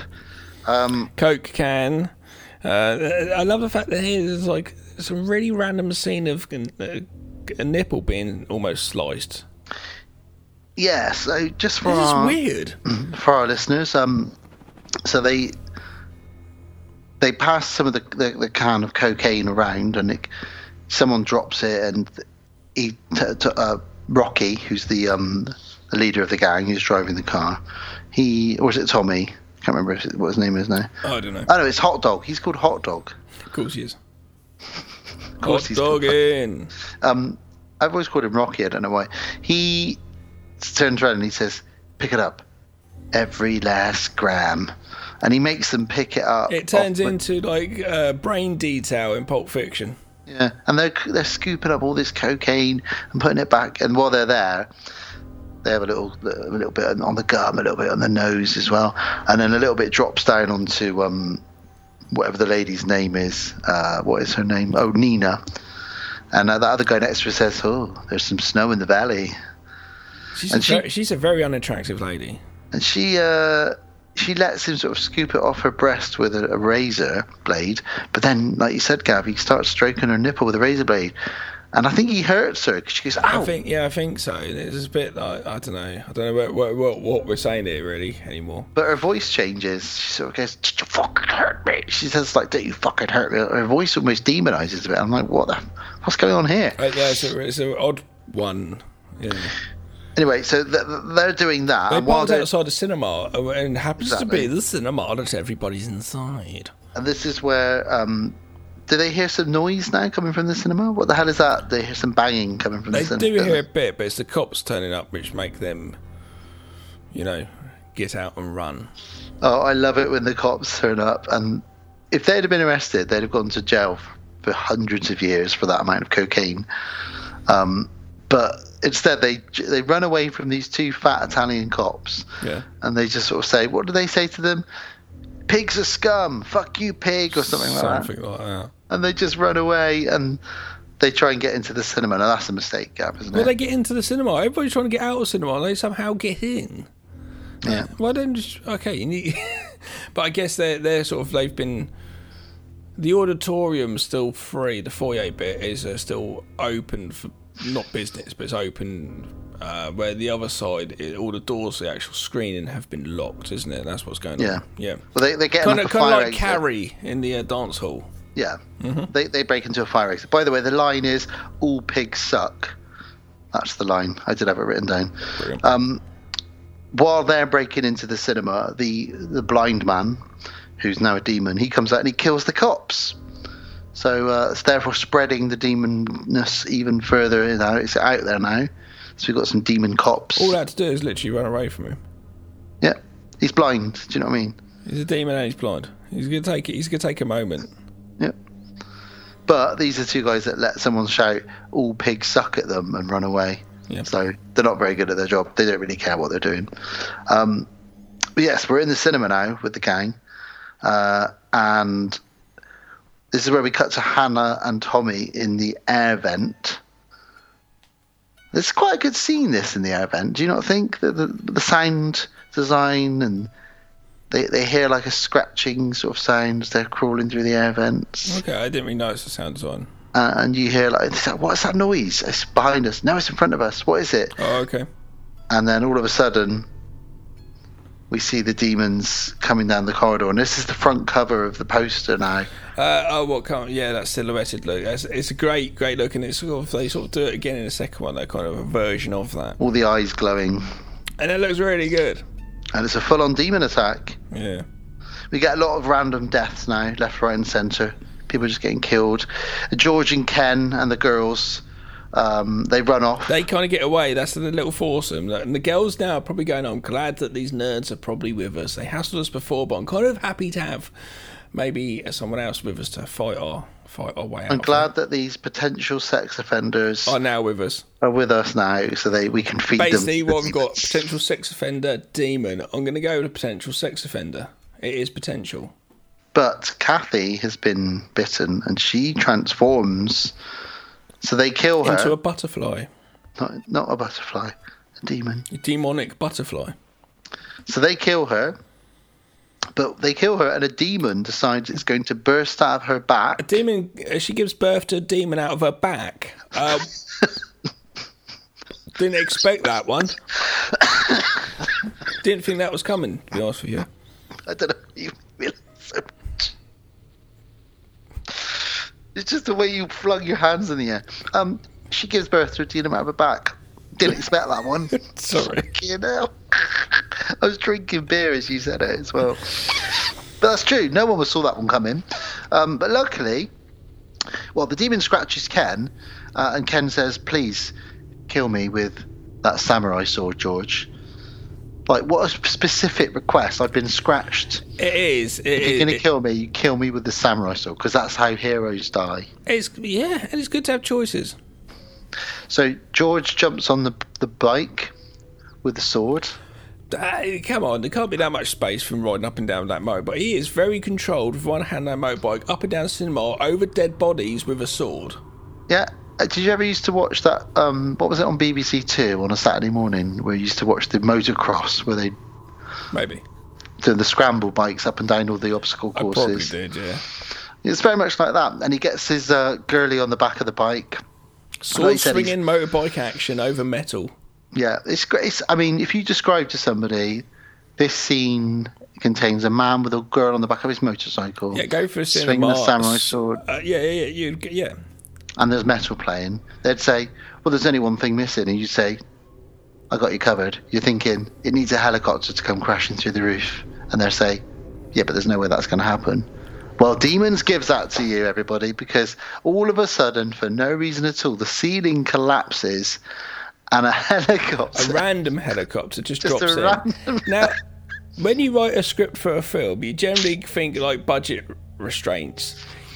At no point have I written a script and thought, fuck it, we need a helicopter dropping through the ceiling here. That won't be too expensive. I thought it was a model. No, it's not. They're standing extra. It's like, what the shit? Like, Surreal. absolutely. But the producers must be like, why do you want a fucking helicopter coming through? Can't we have, can't the motorbike just go through a wall or, or something? A a helicopter. wheelie.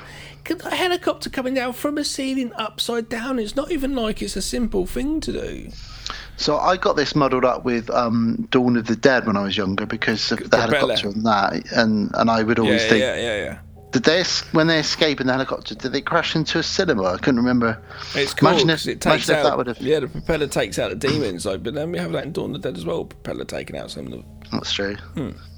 Um, but he also then grabs a grappling hook cannon thing. Don't know if he makes this like MacGyver. It's like see, this is the, this is my out here. My next note is now the movie's dragging and should have finished.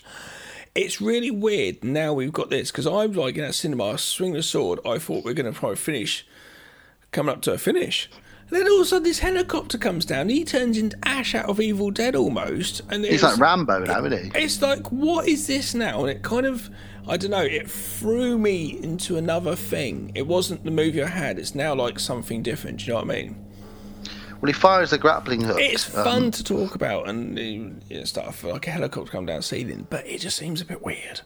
It is, and that's why I Maybe when they wrote it, I think they were doing a bit of the old Waking Up the Dead. possibly. If they made this now, Nicolas Cage would be in this. Nicolas Cage would be fucking all over this shit. Yep. Have you seen that So- movie yet with him as him? No, but I really want to. Yeah. Have you? Uh, no, it's out for rent, I think. Mm. Well, grappling hook gets fired. Him and Kathy um, They're pulled out by the winch. get climbed up. They get pulled up through the winch to the to the roof. They make it up there, and all of a sudden, old Ticket Man, Mister Metal Face, Phantom of the Opera, is up there. Of course he is, and uh, he punches. He pushes George down into the hole, but George grabs on, and he comes over to him, and he just starts knocking his. It's really horrible. This bit. He just knocks his hands away every time he grabs on, so he doesn't It's like, drop. why is this guy with a metal face so so pissed off that he just does not want? What's his job? You cannot let anybody out the building. And he's like, oh my god, that helicopter for whatever reasons just come through the roof. I better get up there because some motherfuckers are probably going to try and climb out there and I can push him back down. He's got some real beef. But thank God that Cheryl, not Kathy, it was Cheryl, she just stabs, she stabs Face his head stab. down onto like a metal pole. Yeah, yeah. And it's very slow and very good looking practical effect, actually, Yeah. um, onto a metal spike. And Then, then there's other demons get out of the cinema and start attacking people, and it's the, the virus has spread now. Yeah. But why, why did they lock them in there? Why did the virus spread in the first place? So that they could definitely infect them all. I guess. So they climb down a fire escape. The city is in chaos. Everything's on fire. They're running around, and then all of a sudden See, the jeep for- pulls up. For me in the movie now, I was like, the movie should have finished. Why is it now? Uh, we're now outside with a jeep with some other people coming on. I know it makes it apocalyptic and to explain the outside world, but it just seems so weird that now we're doing this though. It's like, what, what? I don't know. in- let's introduce some new characters. What? You know? But the, the movie's only about 85 minutes, so if they hadn't have done any of this, you'd be only watching about an hour's film. I'll be happy with that. But this jeep pulls up and jump in. They Yeah. say jump, jump in. So they get in this jeep, and there's a boy, a girl, and then a man in this jeep, and uh, they drive off. Um, and there's a, like I said, a woman, a man, and a kid in the front, and they they are shooting at demons as they drive along. My my problem is, and that's just a movie, but really, how on earth has all this apocalyptic stuff happened to this family? Have all of a sudden weaponized themselves in a jeep going around killing demons? It's only been the length of the movie. It's, It's about it's about an hour it's been because they cut the movie off about. But 40 those demons only it. just got out of cinema. So was there other demons going on in the world? Was this happening?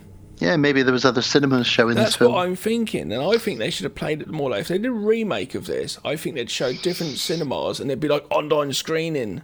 It'd be like The Ring, wouldn't it? Yeah, yeah, yeah. I think that's how they'd do it. Well, they say to them, they say to uh, George and Cheryl, "Hey, there's uh, plenty of guns in the back there on the floor." So they start handing out all these guns to everybody. They give George a big gun. He says, "We're heading to the countryside. Hopefully, we'll be able to survive and start a new life out there." It's like it's been an hour.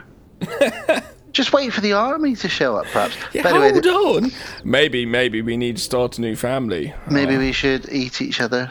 But that was that the Sex Pest though. So then, uh, and that's the end as far as we know. The music starts, the credits roll, and we slowly zoom in onto the back of Cheryl, all the way through till the very last second. She's a demon, and the kid just blows her head off. she falls off the back of the jeep. I put written a note that says "Sorry, George," because I think he thought he was going to. Uh, No. no. And uh, that's it. We just look at her bloodied corpse lying on the road as they drive away. Yep. That's the final credits roll. Yeah. I always like that ending. I didn't see it coming. I love that. Um, I know I could I could tell as the zoom in was happening that something was going to happen. Yeah. You know, it's pretty obvious, but who would have seen that she didn't survive? Who would have seen a helicopter was going to come through the roof? Samurai swords, helicopters, motorbikes, Mötley Crüe, Billy Idol, demons, pimps, pimps, hustlers, players. Uh, t- t- do you gin and juice? Do you recommend it? I highly recommend it. I would say if you've never seen it, I recommend it if you've never seen it and you're a horror fan. Hmm. But if you've seen it, meh, after you've seen it. I think That's my own opinion. I think if you have watched this quite a lot of times, like myself, this will be like your fright night, or it'll be one of the ones that you can put on and It's watch a a lot. one, yeah, yeah, yeah. Um, but I think if someone like you who's watched it a few times, Couple not, times, and then we watched it for this with a review. Always, it's a bit like, But I definitely recommend Demons. I think it's great. It's got a great soundtrack, great special effects. Um, and like I say, it's hard to have not seen this. If you're a horror fan, you probably would have seen this because it is very much loved in the horror community. Yeah, yeah, yeah, yeah. Very much loved. That's why I'm not bashing it, and I'm not bashing it in any way. Uh, right, let's get out of here and Bill, have a little bit of that. you ready for? Uh... Yeah, he's saying he's ready for World of the Strange. Okay, he looks a bit happier. Has he been drinking? Oh Have you been God. drinking again? He's drunk half that bottle of that Japanese gin. We better get on with this because he's not going to be able to end the show at this point. Right, Bill, take it away. Hi, welcome back to World of the Strange.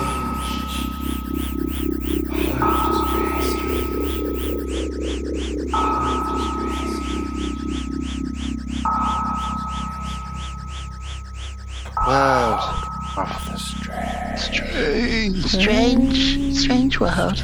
It's a strange world. And I think to myself, what a strange world. So, got one story for you today, guys. Thanks, Bill. Thank you, Billy Boy. One story. No more drinks, yes? Thank you. Very interesting little story. Put it away. And you'll like this Sorry, story because it's about it's about a big hole. Do I like big holes? Well, you do talk about holes quite a lot. Um, so here's the headline, and then we'll read through it and we'll discuss what what the hell this is and what what we think about it. So, Canadian officials stumble upon an immense cave that's never been seen by humans before. Wow. Where where are we speaking? Canada. Is this the one where they have found some microorganisms growing, which they don't know what they are? Ah, I've done And they well. are they are extremely very old, like a new microorganisms. They don't know what they are, and they said this could even be what um, we might find eventually on Mars and stuff like that. Possibly. Well, let's read through this. Um, so, this week in Canada, this was about two weeks ago, news sources reveal that staff working for the Ministry of National Resources have found a huge cave. Its mouth of the the mouth of the cave is over hundred meters. That's three hundred and twenty-eight feet Is wide. Is this because of the Earth changing and things are opening up and water levels are dropping and we're discovering new things? No, this isn't a sinkhole, but I will tell you why it, why it's come about in a moment. Okay. Uh, It's also 197 feet or 60 meters high, so it's huge. This cave, very big, and it's never been seen by human eyes. Weird. Uh, yeah, explain, please. So, uh, in the most Canadian way possible, I'm just reading the story here. A boot. The, the cave was spotted during a routine caribou counting exercise. Caribou is uh, an animal. Um, the team stumbled upon their unusual find flying a helicopter around British Columbia. Somebody said, Catherine Hickson said, my immediate reaction was that there can't be a cave there. There's nothing on maps. It's impossible. We've got nothing registered. Well, apparently it was covered up by snow. And obviously, with global warming, this is one part of Canada that has never been revealed. So I told you because the Earth's changing. yeah. So you're right. It's not a sinkhole, but it is a cave that's always been there. That's why we're finding loads of- by the snow. That's where we're finding loads of uh, fossils and stuff now, um, because the water levels are dropping, and we're finding stuff which is like really good condition. Like they found a baby mammoth. Like, yeah, I saw that. yeah, yeah, yeah. So there's a lot of discoveries as well, especially with the James Webb Telescope in the space as well. We're, we're lots more data now and information. And I saw the other day that we've now charted, um, mapped 25% of the ocean floor. It's Wow. taken 15 years. Wow. So how much? Twenty four percent. 25%. 25. That's the thing, and that's that. Well, you know, call me call me insane. I think aliens are down there. Mm. I think they've got a portal down there. Well, they've got a hole down there, is what you're saying. Yeah. So this cave is certainly one of the largest, if not the largest, in Canada, which is crazy. They've only just found it, really. So the opening's huge as well. Yeah. Yeah, the opening's huge and it's really deep. Um, They so, can. So they could just send like some drones in or something, or It says when you're standing on the edge looking down into it, your line of sight is about 600 feet. You don't get a line of sight 600 feet in Canadian caves. This just doesn't happen. right? So you can see for 600 feet into this cave. What are we thinking so far? What are you thinking so far? What if that's where the spaceship's going in and out? Mm, that could be your portal you were talking about. So researchers have found no reference of this cave on any map. Because it's been covered In history. snow. They're actually in the process of speaking with the indigenous people, so the native Canadians, whose people have lived there, you know, since You, you, Um, the white man came. And Are you saying like you can look? You're standing there and look directly at it, and you see the cave. You could look 600 feet in, or you saying you look down and you see it's like you a look drop. down. So how's snow filling up that whole? That's a mass amount of snow to fill up Yeah. that whole area, circumference and the depth. How's that possible? I don't know. They've appealed to the public and the indigenous people to come forward if they've got any knowledge. But if it was okay, if it was an alien thing, why now would they do that, and why would they reveal it? There's no reason unless they're not using it anymore. No, but they haven't revealed it. It's just the snow's melted. Yes, but they've been in control of it. I'd have thought they might have some fucking snow machine or something what the fuck? that keeps it camouflaged because you can't have that much snow to fill that that depth and, and circumference. Uh, Blib Blob. Yes. Um. You, congratulations. We're moving you to Canada. You're on. Uh, you know the cave, 1.3. Yeah. You're uh, in charge of the snow machine. Blib Blob. Oh, great! I look forward to that. the camouflage snow snow machine. Can you can you do your impression of your alien again? Uh, okay. Yep. I like that. He's very sweet. Um, uh, well, that's what I think's going on. You you may laugh, sir. You may laugh. I think that's what's going on. There's a camouflage snow machine hiding the UFO's portal. So it's suspected that until recently, the area, including the cave, the mouth of the cave, would have been covered by snow, which kept it masked for all these years. Thanks to global warming, though, obviously now it's revealed. Uh, between the snow and the fact that it's not in an an area that many people ever go to, it's never been seen by human eyes. Um, so far, one person has descended into the cave. A guy called Lee Hollis, and he made it only 80 meters down, but couldn't get any further because inside the cave there is a waterfall What the shit? which churns out up to 15 cubic meters of water a second, too powerful for him to pass through. That's the that's the portal underneath it. It's the gate. Experts believe that the portal leads to an underground river because there's a river that emerges 500 meters past the cave. But that's it, man. If you could bottle that water, you could make a mint. Yeah, that'll be tasty water, very fresh. Yeah. Um, the location of the cave, which has been nicknamed the Sarlacc Pit, Wow.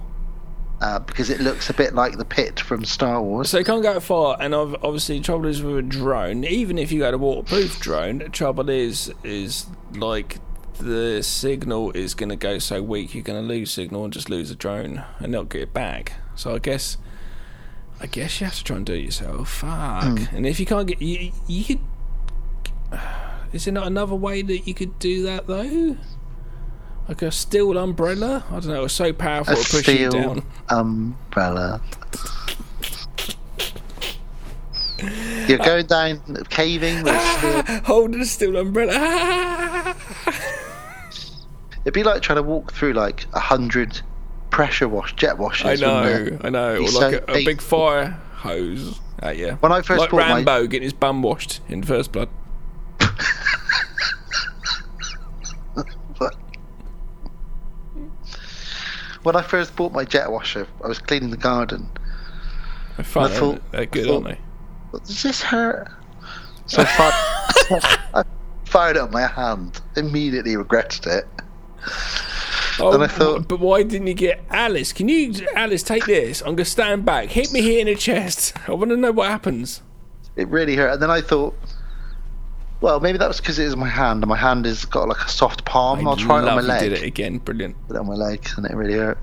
Anyway, so that's why they can't get it down there. They're figuring out what to do. I just want to be a bird in your garden, just minding my own business, looking for some worms. Tweet, tweet, tweet here, tweet over here, little tweet, tweet, look up. Oh, look, there's one of those weird humans. What's he doing? Oh, that water thing. I don't know that's okay for me. I won't fly off just yet. What's he doing?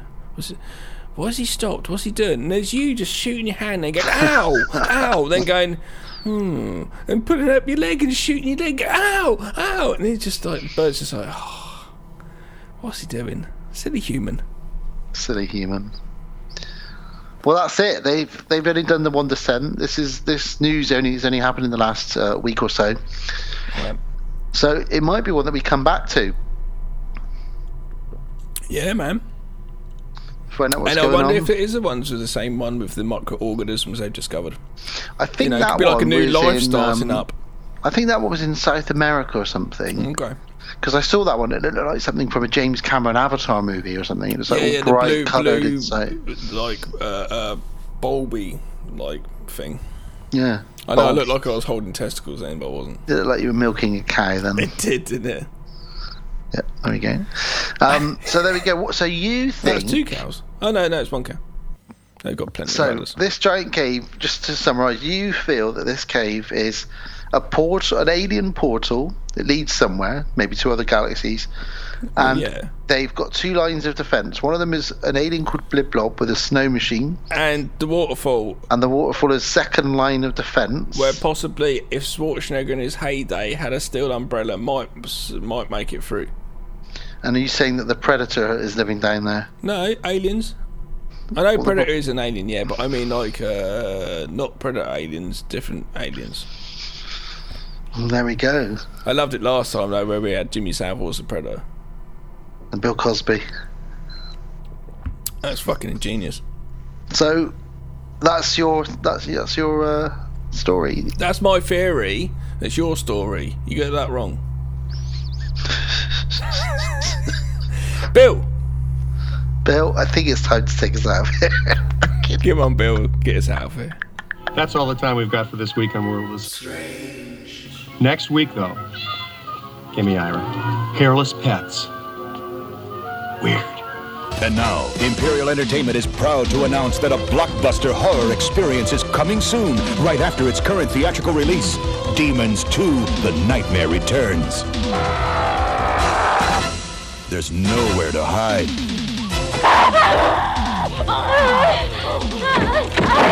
No place to run.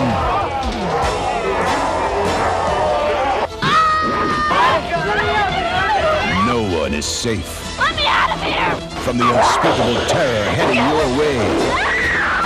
In Demons 2, The Nightmare Returns. And we're back after that little trailer, and this is obviously Demons 2 from 1986. A group of tenants and visitors are trapped in a 10 story high rise apartment building infested with demons who proceeds to hunt the dwindling humans down. So we could have done, we could have done this when we did our Dredd and our raid episode. You know, we could have. And it kind of oh, it kind of reminds me of Poltergeist 3 a bit. It also reminds me of that uh, Cronenberg film. Um, Shivers? Shivers, yeah.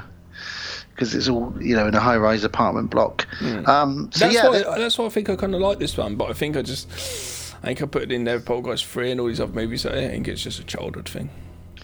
That, that girl that lent me Demons 1, she also, well, at the beginning of Demons 1 was a trailer for Demons 2. And I said to her, Have you got the second one? She said, No, but I'm getting it soon. And I don't know where she got all these tapes from. She ended up getting it. And I watched it. And I, I didn't really remember it to be honest with you, until I rewatched it about well, when I first got Shudder, so it was about four or five years ago. Okay.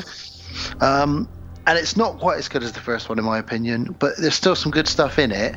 But it's it, it's a little bit, it feels a little bit less. Um, it's just a bit more manic in this one, isn't it? It's a bit crazier. Yeah, it's the same story, uh, essentially. It's the same beats. Um, yeah, I can't. I don't, I don't know. Again, it's a it's a contained film, but but we are contained within different rooms, so it is a bit more Die Hard. Uh, with the You whole tower compared block. this Demon, to Die Demon 2 and Die Hard. Imagine if Bruce Willis was in this. I mean, you look like him right now in that white vest. I guess I do, don't I? It's got, got the hairline, I suppose. You got it, yep. The, uh, uh, the other day, I thought it was, was terrible. The other day, I thought not only do I have, I love the fact that I was comparing my body to Arnold Schwarzenegger's, but I, I was like, not only do I have Arnold Schwarzenegger's hair now that he has now, I also feel like I look like I have his body that he has now. I was like, that doesn't look good. I've currently got the body of Vin Diesel when he's not make, when he's not making a Fast and a Furious movie, When he's not doing anything, yeah, and he's sitting on a balcony with a glass of wine. yeah, But um, it all hang out. that's what I do. That's what I try and do. Uh, this movie starts with some narration that is a little bit unaudible, inaudible, should I say, and I couldn't actually understand what was going on. What was this narration about? Well, he's basically describing the first film, really. Um, ah, okay, okay. And he says demons can exist Should and do uh, do exist. Yeah, they could have done that, but I quite like the I quite like the talky bit. Um, They could have done both. and we, we get some blood dripping down.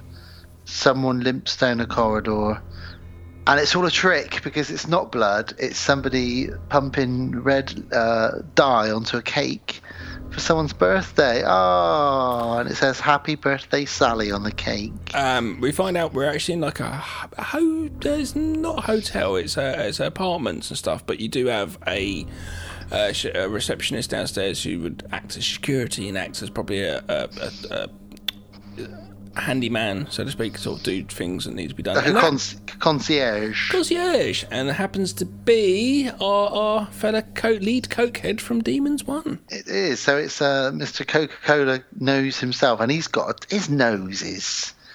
What is his nose? What's It's- wrong it's- with it's his just- nose? It's just very flat nose. It looks like it's been broken multiple times. Yeah, he's got. Yeah, it's a bad nose, is all I'm going to say. But it, it probably is fine for snorting cocaine. Yeah, it can probably hold quite a few grams up there. I wouldn't be surprised if that Demons One they actually snorted coke because they're like, you know, I'm playing a cokehead. I'm gonna happens. Lamberto Bava's like, "What do you need for to get into the motivation for this scene?" And they're like, um, "Can you fill this Coca Cola can with real Coke?" And he's like, "Yeah, okay, we can do that. Yeah, it wouldn't surprise me. Eight grand of the budget going on that. and That's fine." In the right, in the right movie, if I was filming something with someone's characters in a certain way, if they said to me, "Can I like actually do that or get drunk or something?" I'd probably go like, "All right, let's go along with it." Potentially, because it could actually go wrong, and then you destroys the whole fucking thing, and you can't film anything. Well, don't forget, um, we talked about this in our last episode when uh, Gary Oldman got really drunk to film the scene where he shaves Keanu Reeves. Yeah, yeah. Weird time to get drunk, Gary. Like, Thing is, though, with Gary Oldman, you know, though, uh, uh, if he's saying that, do that. But I think if this kid said, came up to me and said, oh, I want to sm- snort coke for my character, I was like, I don't know, actually, man.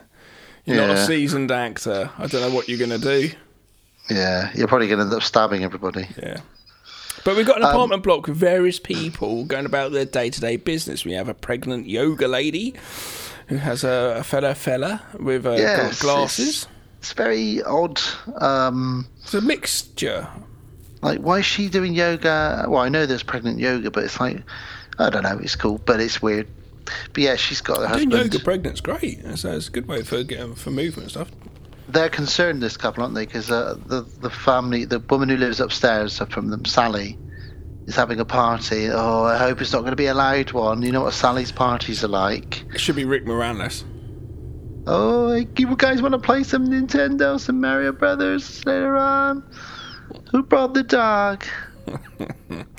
Tony, uh, there's a gym at this place for obviously people who or, like you have a car park down in the basement. Um, you've got one bit of the level, presumably lower down, is is a gym. Um, and we got Tony from before is the gym leader. He's not called Tony in this. I am going to refer He's to called, him as he's called Tony. Hank. Hank. Tony's way better. I don't know why. okay, fine. I, I like the name Hank, but yeah, Tony is Hank, better. Hank's cool, but I think he's a Tony. Tony was my Tony grandpa's name.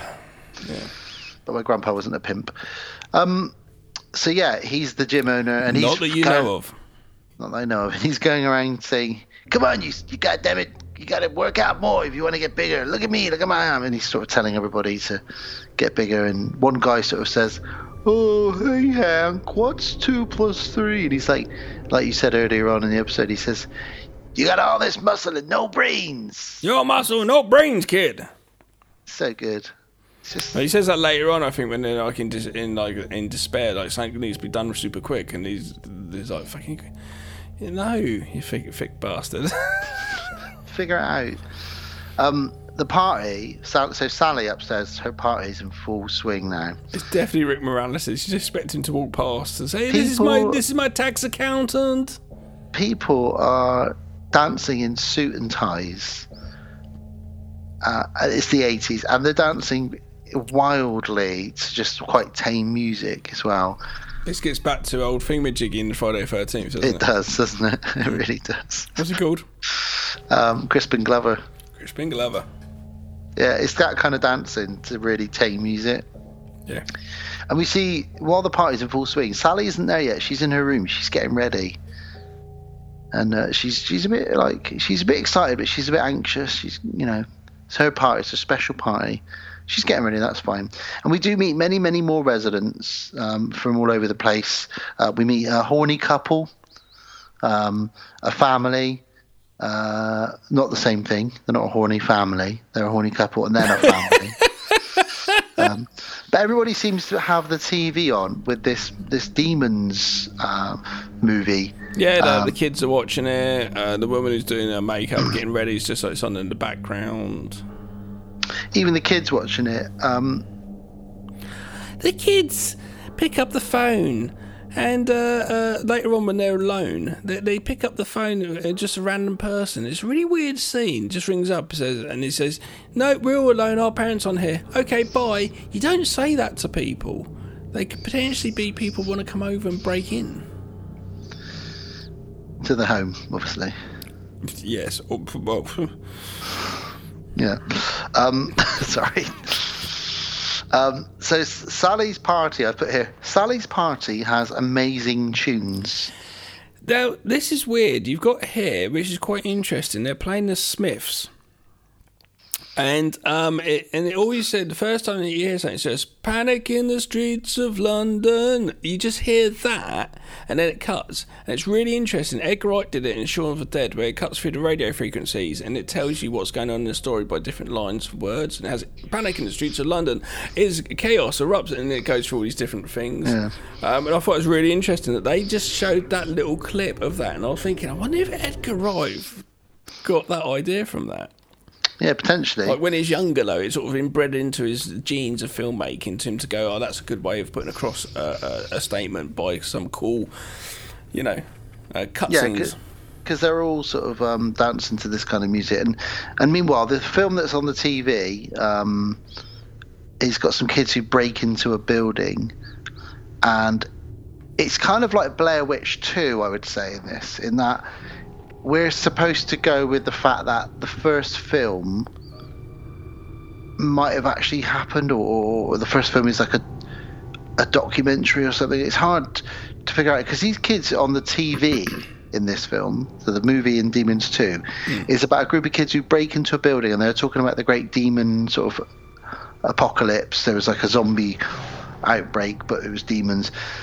And they find a demon claw, which is, I think, what they've all been looking for because they're worth a lot of money and they can sell it for lots and lots of money. They find this claw, and a demon claw belonging to a demon, and you're like, okay. Again, I'm intrigued by the movie within a movie here. I want to know more about what's going on with this, really. Mm-hmm. Meanwhile, we might as well call this guy Rick Moranis because the phone goes at Sally's party. Now, this poor guy doesn't know what's going on, does he? He picks up the phone and he says, "Hey, uh, yeah, come on up. The party's going on." Sally, I just spoke to Frank, and he's on his way up. It's her ex-boyfriend, isn't it? Right, the party's over. Everybody, fuck off and go home. Talk about overreaction. Jesus Christ! He's like, I didn't know who he was. He just said he was coming to the party, so I said, "Come on up." Right, you've invited him up. Get down there and stop him before he comes up here. Like, oh, wha- what's Frank done then? Yep. Do and Must Frank? Do and Frank last time they had a party, Frank got so drunk he shit everywhere. He Oh, good lord. Do you know what I mean? He did everything bad. Hid, He might have hid done. poops and all sorts. He might have done.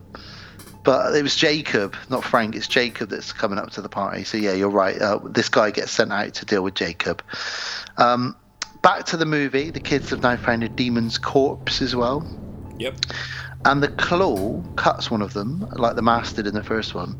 And we get a great scene where the blood drips onto the corpse, and I guess it's backwards. I think they used a backwards melting wax head and reverse the footage of it melting. So this demon comes back to life. This demon's corpse. It looks great. You know, it's pretty decent effect. I did a uh, sneaky backwards in the new short film. I had to do a sneaky uh, reverse shot to uh, do an easy effect, and it's great. It just really works perfectly. But it's, it's a nice, it's a, such a nice, easy technique. The reverse shot of things.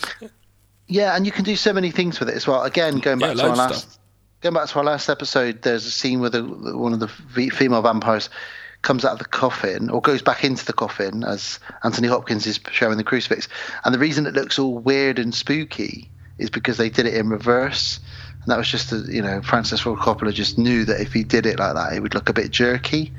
And they do yeah. that kind of stuff with the ring, like with with Samara in the ring. You know, the reason it looks so otherworldly is because a lot of those shots with her in it are reversed, just because you move slightly differently when you're in reverse, and it just looks great. But you can do nice smooth things as well. You can achieve really cool, simple effects, like you say. You know, how do we make this demon's face appear on the ground? Well, let's get a wax demon uh, model and melt it, and then reverse that, and it's basically coming back to life. It's Um, great. Another film I did watch the other day, actually, I watched it with Jane at daytime. Uh, they went at school, um, and uh, they said, "I said, do you fancy watching a film?" I said, "Go over to the old DVDs and pull one out." And they went because they're really into their movies now. They're all going in their bedroom, they're always watching horror movies and stuff. That's proud father here, and um, they um, they're like, "Oh, Poltergeist, I haven't seen that." So we sat and watched Poltergeist in the afternoon. It's fucking so good, but you got that melting face scene. It's so cool. Oh, that's horrible. He starts pulling his own face off. It's not bad. I said to Jay, "You alright?" She went, "Yeah." Went, Oh, okay. It's just that film was a PG Yeah. when that came out in the UK. Yeah, 15 though now. I, I watched that with my family, thinking, this is the, this, this is the guy that did ET and Jaws, you know, and, and both of those are quite terrifying as a young kid, anyway. Um, Close Encounters, in fact, all of these movies are very scary. But then I sat and watched this Poltergeist movie. I was shitting myself throughout the whole film. Directed by a Texas Chainsaw Massacre director. Well, I said to Jazz, like, oh, that bit there is where they use human uh, skeletons because it's cheaper to just have human skeletons. And she's like, nobody looked up and said, oh my god. I was like, yeah. You say directed by Tobe Hooper. I say directed by Steven Spielberg. Uh, I'd say influenced by uh, uh, Tobe Hooper and um, co-directed by both of them, I'd say. Uh, and with a little helping of cocaine, because Tobe Hooper did apparently appreciate that as well. This cocaine has come up quite a lot in this episode. This must be the 80s for you. Yeah. Yep. Uh, okay, so yeah, the backwards face. We've talked about that now. Let's move forward. Um, one of the girls gets killed, and then we get this great effect, which we've seen. Are we used- still in the movie? Within the movie? um, well, I'm about to cross over because the effect that we get now is used in The Frighteners. It's used in the, the first Nightmare on Elm Street, and this is where one of the demons comes up to the TV of Sally, who's watching the t- television in her room, and it pushes its face up to the screen, and then starts stretching out the screen. And Sally starts freaking out. I did like the fact that it did actually have the demon's point of view, where he looked over and could see the woman sitting on the sofa watching the the, the, the program that he's in, uh, the movie he's in. I quite like that, showing that POV. Yeah, it's cool, isn't it? It's a different. You haven't seen that. You see like Ring that. You see it from the perspective of the audience, uh, or perspective of the person watching the TV they're coming out of. You don't see from the demons looking at looking at the person watching the TV. So that was quite unique for it actually. And the way they achieved this effect apparently was Look, they had this a, would have been quite unique anyway coming out of TV. they point. had a, well they had a projector uh, with the image of the demon on it uh, onto a lycra piece of lycra or PVC, and they had someone wearing a mask behind it who just pushed their face against it. Really Yeah, simple. it, it was the same as the uh, the wall scene in uh, Freddy Krueger's face. So I say Nightmare on Elm Street and The Frighteners. Oh yeah, sorry, yeah. Uh, yeah, so it was used again. Uh, well, actually, this would have been used after that because I think uh, the first Friday, um, Nightmare on Elm Street was before this. So yeah, looks good. And Sally is now infected. So Sally, the host of the party, is infected. Um, She comes out to her birthday cake though. she does. Happy birthday, Sally! Everyone sings to her. She eventually comes out and she's a bloody demon. All that makeup time wasted. So she starts changing in front of everyone. In her nails. Again, we've got the nails, uh, and they dig into a guy's Veins arm. pulsating in her arms and shit. It's really good effects. it's, it reminds me of Evil Dead style effects. Mhm. Uh, she digs her nails into a guy's arm, and he's the first infected. Um, and then her teeth grow, and we get all the usual practical effects that we've seen in the first one. We have again another cheesy look of a demon looking at the camera again and doing the same thing, but but really looking at the camera. It's like, oh, stop it, please. yeah, I know what you mean now. Now, when you say that, that that it is a bit off-putting, isn't it? It It's pulls, like- it pulls you out of it. It's like we get it. But you don't need to do the side profile, head turn to the camera. It's like In that you- in that Elvis movie, I was completely thrown, but my only complaint, completely thrown by twice by the fact that they'd done this kind of mashup remix of Elvis, but it's a hip hop track. It's like, why am I hearing hip hop beats and like bass onto someone rapping on this Elvis biopic? That was really bad. that's very strange. Mm, threw me out of it totally. Well, uh, cutting back to Sally, uh, she's fully demoned out now, and she's she basically wipes out her entire birthday party. Um, we've got the pregnant lady knocking on the door saying, "Can you keep it down in there? I'm pregnant downstairs trying to do yoga." And Sally doesn't answer, so she goes down and she sends her husband up to knock on the door. But she says to him, "But make sure you get me some cake." It's very cheeky. Imagine someone coming around your house saying, "Turn down the music." Can I have some birthday cake? Give me some cake. Can you fuck? Oh, yeah, but I'm gonna stick my dick in it, and there you go. Fucking hell. Um, I was saying, sorry, it was that Beastie Boys line, uh, um, that Beastie Boys track. If it's gonna be that sort of party, I'm gonna shove my dick in the mashed potato. That's fucking brilliant. It just, it's that kind of such a scene. It's like, what sort of party is it? What did he see for him to think that that's the great thing to the, the party next? What did he see? We have And here why, though. Go on. why have they got mashed potato at the party as well? Don't know, don't know. Uh, uh, uh, why now are we having this Australian market scene montage? It, I understand it's the parents of the girl trying to get hold of want to get hold of their their kid. Yeah, do you know what I mean? And Yeah. it's such pointless time fluff. It's just like what what, and we're here for a period of time. It's like why is the camera panning along the street at this market? I don't care, and it doesn't really need to be like that. Yeah, you're right. There is a little bit of um, time fluff, as you say. Well, blood, but through this ma- party of massacre, blood is now starting to drip through the air vents and through the ceilings. It's all getting a bit slimy now, isn't it? I bet it's getting a bit smelly as well. It, it reminds me a bit of Alien with the acid blood sort Yeah. of dripping through, Yeah. you know. Um, and there's a naked chick on a tanning bed. I watched a movie the other day and that this that was going on. There was some tripping all the way through, and there was a dude tied up or, or something, or he's in bed and he couldn't move or something. And he's coming down, and he's just watching it about to drip onto him. I Can't remember what it was though. It's quite good. Was it just you lying in bed looking at yourself in the mirror? Waiting for things to drip on my face. And it's just- Did I put Did I put the the substance on the ceiling and get down and wait for it? Like what's going on here? you, you shot it up there. You were like, oh, let's see how long it takes for this to come back down. Naked lady on the tanning bed. It drips onto her. People in the gym. They're getting, they're freaking out, and we get another cokey car full of people, Yeah, punks. punks this time around. Um, and this is where all the lights in the building get cut. I'm assuming all the power as well. We've still got the fucking dude outside waiting for the other guy to turn up, basically the car of punks to turn up to say you can't come in. He doesn't know what's going on upstairs.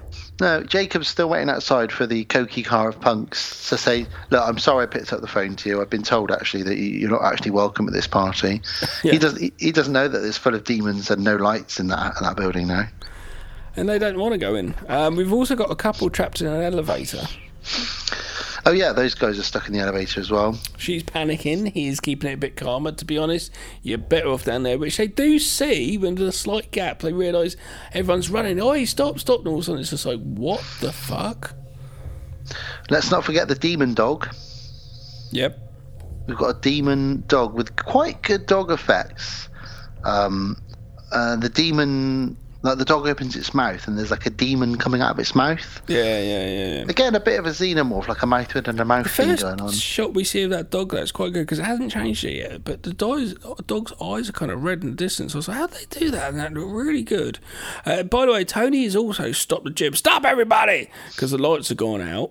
You can't keep working out in the goddamn dark. Yeah. But some people do, and he's like, "Do what you want to do." And he he actually lets one or two people who want to carry on working out, even though there's no lights in there. Oh, go on then. Carry on. Do your weights. Um, yeah, and this is my next line here written. It says, "gym massacre."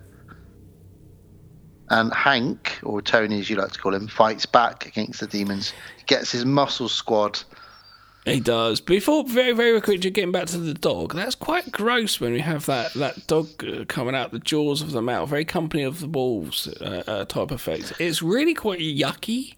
it's I liked it because it, like I said, it it's reminded me a bit of ooh. Sarah, xenomorph. Sarah also did a bit of a ooh. We both did a ooh. It's quite good though. It shows that It- the yeah, demons can affect it's good. animals. It's good as well. effects, but it's just a bit like ooh. Yeah, I know what you're saying. It affects animals as well. Yeah. It's pretty cool. Um, Hank leads his army of muscle boys and says, "Let's get out of here." And they're they're just like shoulder ramming this one door over and over and over. So it's locked. oh my Don't need god! to keep doing that. I love the fact that they're just like, just like, uh, okay, just keep, keep keep using our muscle, just keep running here, and then getting like ob- objects which are just just throwing a chair at, at something isn't going to actually open the doors. You need the physics of how the door is going to open, and whereabouts do you need to hit that to get the point where Or- it needs to hit? Not a chair from a distance; it bounces off it. It's the, Something sharp so they're like all just picking up various objects and just randomly throwing them at the door. It's like, what are you doing? It's hilarious. There's way too much energy being used up here for no reason. Well, Hank says, "I tell you what, we need to get down to the underground car park." So they all head down to the underground car park. Him and an, him and a fellow muscle dude, they they fight off a couple of the old demons. Oh yeah, they you know They get to the garage. They get to the underground car park and Dude, dude picks up the fire extinguisher, but they can't read the instructions. Yo, this is the bit. Yo, yeah. yo, muscle. I got no brain, kid. he says, "Use the fire extinguisher." How do you work it? It's like uh, So just, just- read the. So they're trying to get through another door now. Yeah. Uh, well, we cut away from this for a little bit. No, no, we don't. No, we don't. We get there's a bit where the woman thinks, "I know what I'm going to do. I'll drive the car through it." So Oh, she course. reverse up, drive through it, and as you drive through it, the three people who are standing next to the door are now cardboard cutouts, and they're at the right. There's these three full-size cardboard cutouts standing there where they were standing before as the car goes in, and I was like, "That is amazing. That's so cool." At the side of the window, you can see them. It's fucking There's brilliant. nothing like spotting spotting cardboard cutouts or a good dummy, yeah, especially when that that dummy's flying falling off a wall, flying Yeah. off a, a, a roof. Yeah, off a roof. Does, I think that might even happen in this. yeah probably. There's, I think there's a good dummy shot in this. But I love Yeah, the cardboard cutouts because it's HD copy. I'm just like, that's amazing. Yeah, I love do love seeing a good cardboard cutout. Uh, well, we cut away from this uh, underground fight for a little bit because um, Little boy. The little boy is in, and he's in his bunk bed and he's very scared. And there's some demons coming up the stairs to get him. So he hides in a, I think it's an air vent he hides in, or a closet, or a cupboard. I think it's a closet. Um, so he's in there, sort of hiding away. He comes out the closet in a bit. I mean, we've all come out the, come out the closet. Uh, there's a fire in the car park. Cutting back to it now. So uh, there's, there's chaos down there. These muscle men are trying to fight demons by punching a wall till they get out of the building. It's that which isn't working. And now there's fire down there. There's c- cars piling up. The security guard from before has now actually died from trying to help the guys stuck in the lift. Or cokehead from before, and now concierge person. He dies trying to get them out, doesn't he? I how does he die? Is he? The- Get, He's there doing a dirt and a demon attacks him, and then he's dead there. So then he wakes right. up and grabs her hair because he's already a demon with his hand in the elevator. Oh yes, of course. It's a shame he died so. I thought he was going to live a bit longer, to be honest. But it's a trick because you know he he did so he lasted so much longer in the first film. You Guess thought, he was in the first one as well. yeah, it was just probably a favour in this one. Yeah. Give him a can of actual coke. We got somersaulting demons. They they somersault over the fire. That's incredible. Gymnastic Jackie Chan style demons. Uh, jumping over fire. Are we now at the circus? Um, the little boy parents are heading home for him again. We, we, keep, we keep. Why do we keep cutting back to the parents? I'm worried about him. He's I know. answering the phone. It's not like they're really that relevant. These people, getting it. It's not like they have some massive thing to do with the plot of the story. If you're that worried about your son, why have Don't you left leave him, him alone. Yeah, fuck's You've left him in a building. That's I with- think. I think there's something, some parental thing going on here. What's trying to say? I don't know. Tony's been killing a few more people. Now he's just jumped on top of a car and he's telling everybody, "You got to weaponize." He does He's very sweaty and he's he's very sweaty and he's very intense. He's been doing a lot of cocaine in that gym. He's done a lot of coke and now he's like going right. I am ready. We gotta If weaponize. He, I reckon one day he was off to his coke dealer to get his usual supply. Got home by himself and was like, right, I'm doing a big old fucking hit. He bumped a load of coke up his nostrils, and then he was like, if demons come out, I'm going to jump on a car, sweaty and intense, and say, weaponize everybody. And just get everybody with weapons so we can take on demons. That's what I'm going to do. That's what he came up with in his coke riddled mind. Well, the the young boy's parents do come into it now because they do get into a car crash. Um, Yeah, brilliant, great. Now you got in a car crash. Don't. uh, The moral of the story: Don't go out and have a good time. Stay in with your kid. yep. Otherwise, you'll end up demon, Dead. building for the demons. Your kid's a demon, and you've crashed. And the the boy is now transforming into a demon. Is it the same boy that's transforming into a demon, or is it a different demon boy? Um, just very quickly, the car that crashes. It was the car which was the dude was waiting for. It was the punks with the, the parents, wasn't it? Yeah, the Um, car. Yeah, the kid, the demon. He does is. I don't know if it's because I watched Lost Boys the other day, but it did remind me of uh, the little kid in Lost Boys. Eddie Munster. An attack of the Ed Monster. Uh, yeah, he's pretty creepy. He's played by a dwarf or a little person uh, rather than an actual child. There is and a, it, sorry. It does make it creepier because you can tell it's a grown man. Uh, well, I say grown. He's not grown because he's a little person, but you can tell it's, it's an adult. Oh, I didn't. I didn't disguised that. as a, as a, a child I, demon. I, didn't, I Very didn't pay creepy. attention. Okay, there is also a character. I don't know. I don't know whereabouts, but my note is just double leather. Uh, double leather is a thing as it is, but then to have black lace-up shoes as well, that's a thing. Double leather. Double denim is one thing, but double, Double leather. leather Whew. What about double suede? This is what Elvis did with his comeback. He wore double leather. Yeah. I've, have you ever worn leather trousers? No, I haven't actually. Have you? No, I, I can only imagine how hot it might be in them. I was around my friend's house what, years ago, and his parents were away, and we uh, with like some other people, and um, I think he came he came back downstairs in his mum's leather trousers Why? because we were pissed. Oh, okay, fair enough. It's just funny, isn't it? Yeah, I once dressed up as a woman. I dressed as a woman once, and I found it quite quite uh, liberating. I was horrified.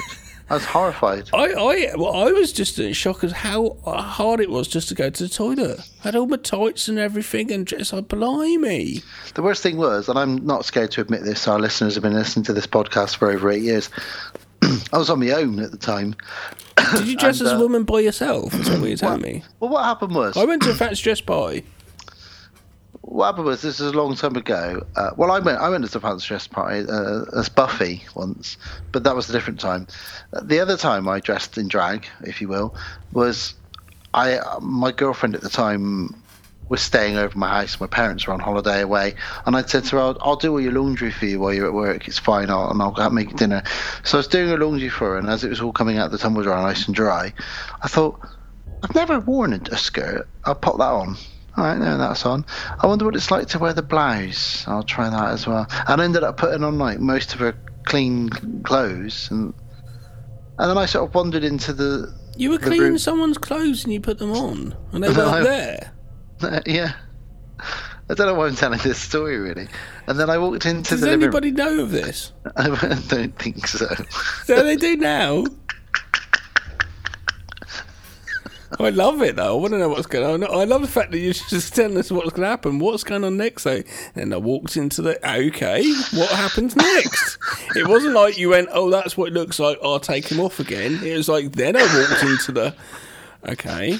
Well, I, I walked into the living room in like a cardigan, a blouse, and a skirt, Dressed as a woman, yeah. and I saw myself. You can just say it, speed it up. Say it as it is, my friend. Say it as it is. Come on, we're all friends here.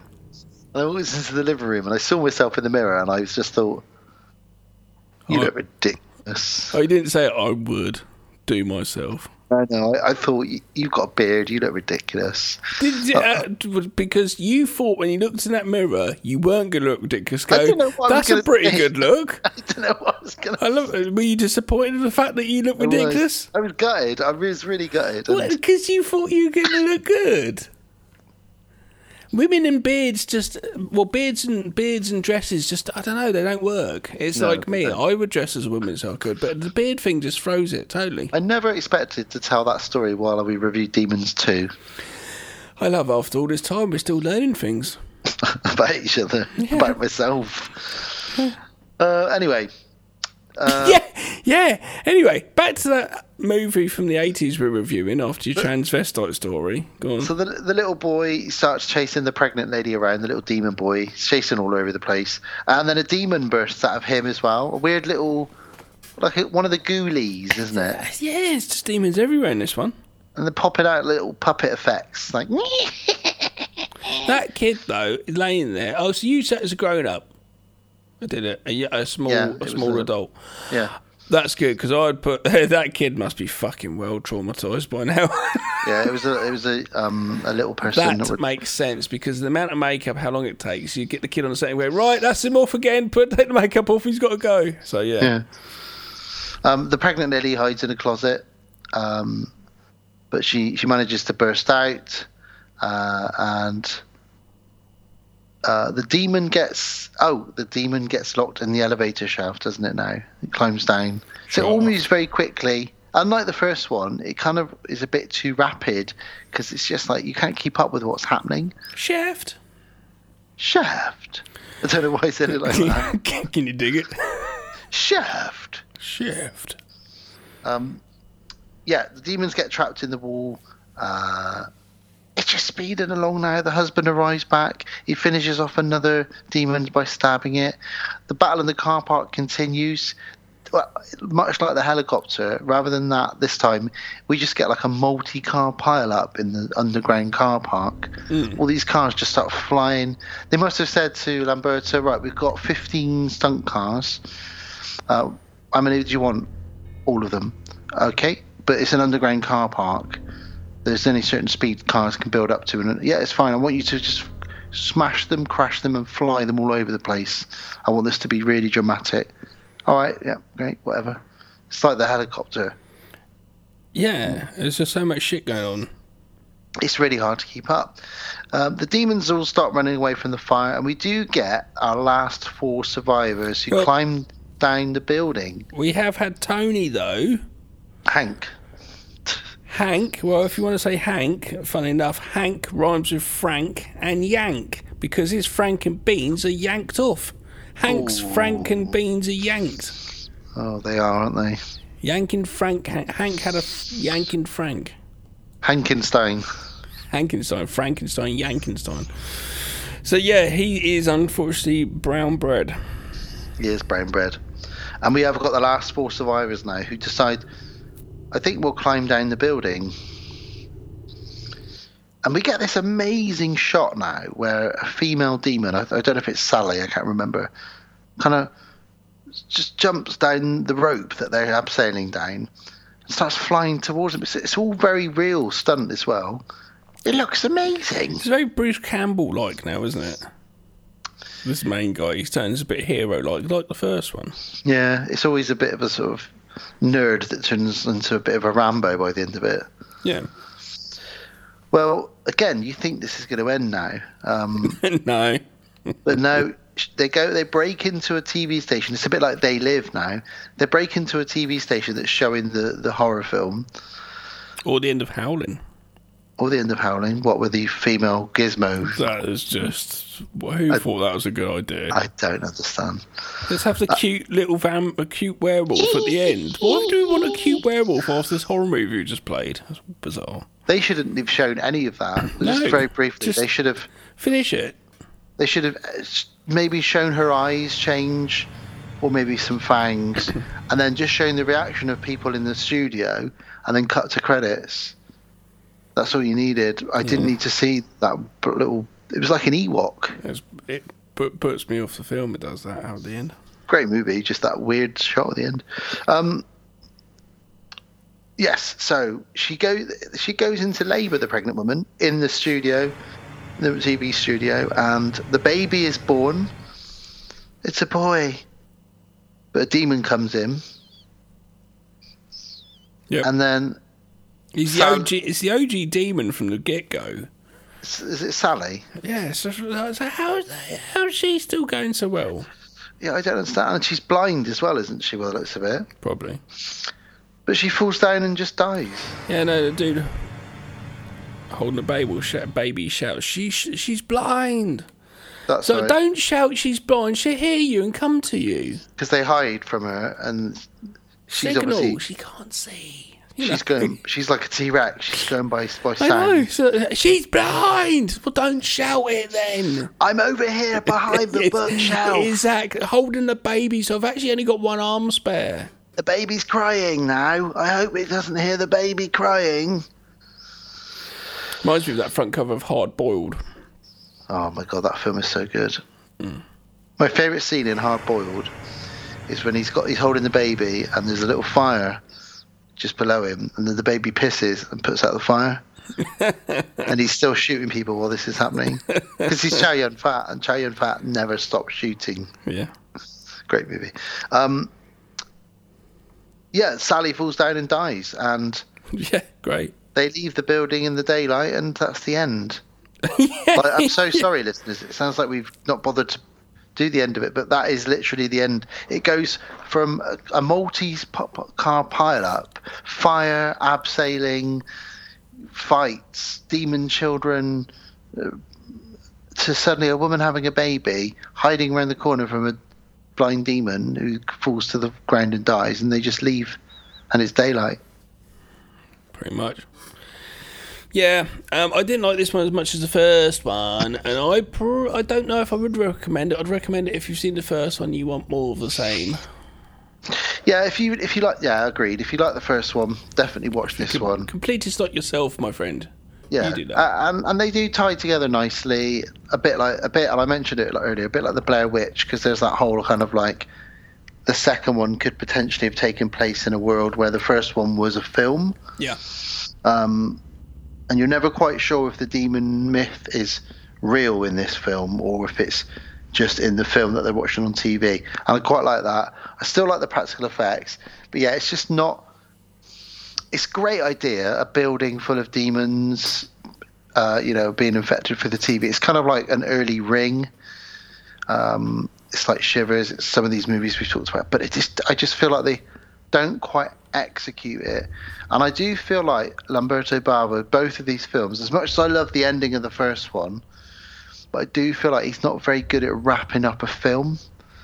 The last act is always a bit like, I've got all these ideas for Act One and Act Two. What about Act Three? I'm not quite sure what to do. Let's can we get a helicopter? Yeah. Yeah, but he doesn't know how to end it. Maybe have Dario and the, and the editor in the studio. You might be able to like uh, uh, chop it down a bit, chop it tighter, more condensed. I felt that with both the films. I felt like they dragged on a bit, to be honest. Um, it's a, it's uh, you know, it's fun. The way we talk about it then, like the stuff that's in it, it's fun. If you're basically though, we were like teenagers when we probably saw these sort of films. We wanted nonsense. We didn't care about story. We wanted to see people being killed exactly in it. ridiculous ways. They're not um, This is what these films Oscar-winning. They're not mature movies in any yeah, they're, sense. they're not Oscar-winning serious films where there's a plot that actually you care about. It, you if just you're watching get a movie called Demons, that's what you're getting. You go, you want to go from one kill to the next kill to the next kill to the next effect to the next effect, and that's what you get with these films. Yeah. there's lots of kills. There's a lot know. of good gore in it. So if you if you haven't seen it and you haven't seen the first one, you could go in to watch it. And I'm going to recommend it for the people who like their 80s horror or their Italian gore. I wouldn't even say these two films are scary. Really, I'd say they're just No, it's a they're- bloodfest. they're- yeah, just gory. Yeah. Um. Well, but I, I, I, I give this a thumbs up, but that's more nostalgia. No, Uh, but I, I'd don't. say- I don't think I can. I, I only if you're a completist. I think But I'd say if you haven't seen it, maybe don't don't go out of your way. I would say actually don't go out of your way. The hard, the hardest thing nowadays is we're having new films out all the time. Hmm. So that's the problem nowadays. Back in the day, it wasn't so much. So might have recommended this in, if it's the nineties. Um, Sarah Sarah took one for the team and watched Demons Free and told me Yeah, not, I've seen not it. to watch it. And I have I've I saw it once. I don't remember it. I've seen um, It's YouTube. I think three, four. I've seen there's about five or six of them, but a lot of them aren't Demons movies. They've just been called Demons Five something something, um, just to try and tie them in. Uh, is Demons Three the church? Oh right. Oh no, that's ogre. Oh, the ogre. So Demons Four is the church, Oh okay. and then there's another one about a woman I think being possessed, and that's But didn't Dario Argento do a movie called The Church? um, I feel like. Maybe, Maybe, but I maybe. I think think I think in same film, some. I I think don't in know. some regions it's called Demons Four. Yeah, yeah, no, it's probably bit- it's the bit same film. muddled. But um, yeah, I would say um, really only bother with the first one, really, unless you are a completist. But they're fun. They are what they are. Yeah, they are what they are. Absolutely. Um, well, And then, yeah, there we go. So let's take a little step away and come back and have a little outro, shall we? uh, I was just checking the church. Writer by Dario Argento. Yeah, so I am thinking of that. Mm. The church. Well, I'll tell you what we'll do before we do the outro. Let me just, just so our guys who are completists, I can tell you the. I was um, going to actually say that just to just just mention Demon- the films. Yeah, may as well. Um, Demons franchise. It's very convoluted, apparently. Well, I can see here, Demons Free. Uh, I think, I guess the church is going into. Oh, Demons Free, the ogre, and you got Demon Demonoli, Demoni Free. And then you've got Black Demons, you've got the Sect, the Mask of Satan. Uh, so the problem is, all of these movies in some countries have someone just puts Demons Five in mm-hmm. front of the name of it. Yeah. Even even Dellamorte Dellamore, Cemetery Man, is classed in some countries as a demons film. yeah. So it is very convoluted. I think really there's only probably three or four real ones in the series, but Yeah. I, I don't even think three and four are part of the series really. I think they're just movies that happen to have demons in them, and they thought, well, we'll cash in on those Lamberto Bava movies that seem to have done really well. It's all it's the same with um The zombie films. zombie movies, yeah. Zombie Free and Zombie whatever. Yeah. I do I do like all that. I do like how it all you know, ties in and people trying to make money in the eighties, attaching themselves to a franchise. It's what it is, isn't it? Really, it's fun. It's silly. Indeed. Um, it was, what was a bit of Wild West back in the day with film, filmmaking and VHS Yeah. boom, VHS market. Right, let's get out of here and come out for the uh, the outro, isn't it? It is, sadly. All right. All right, nice one.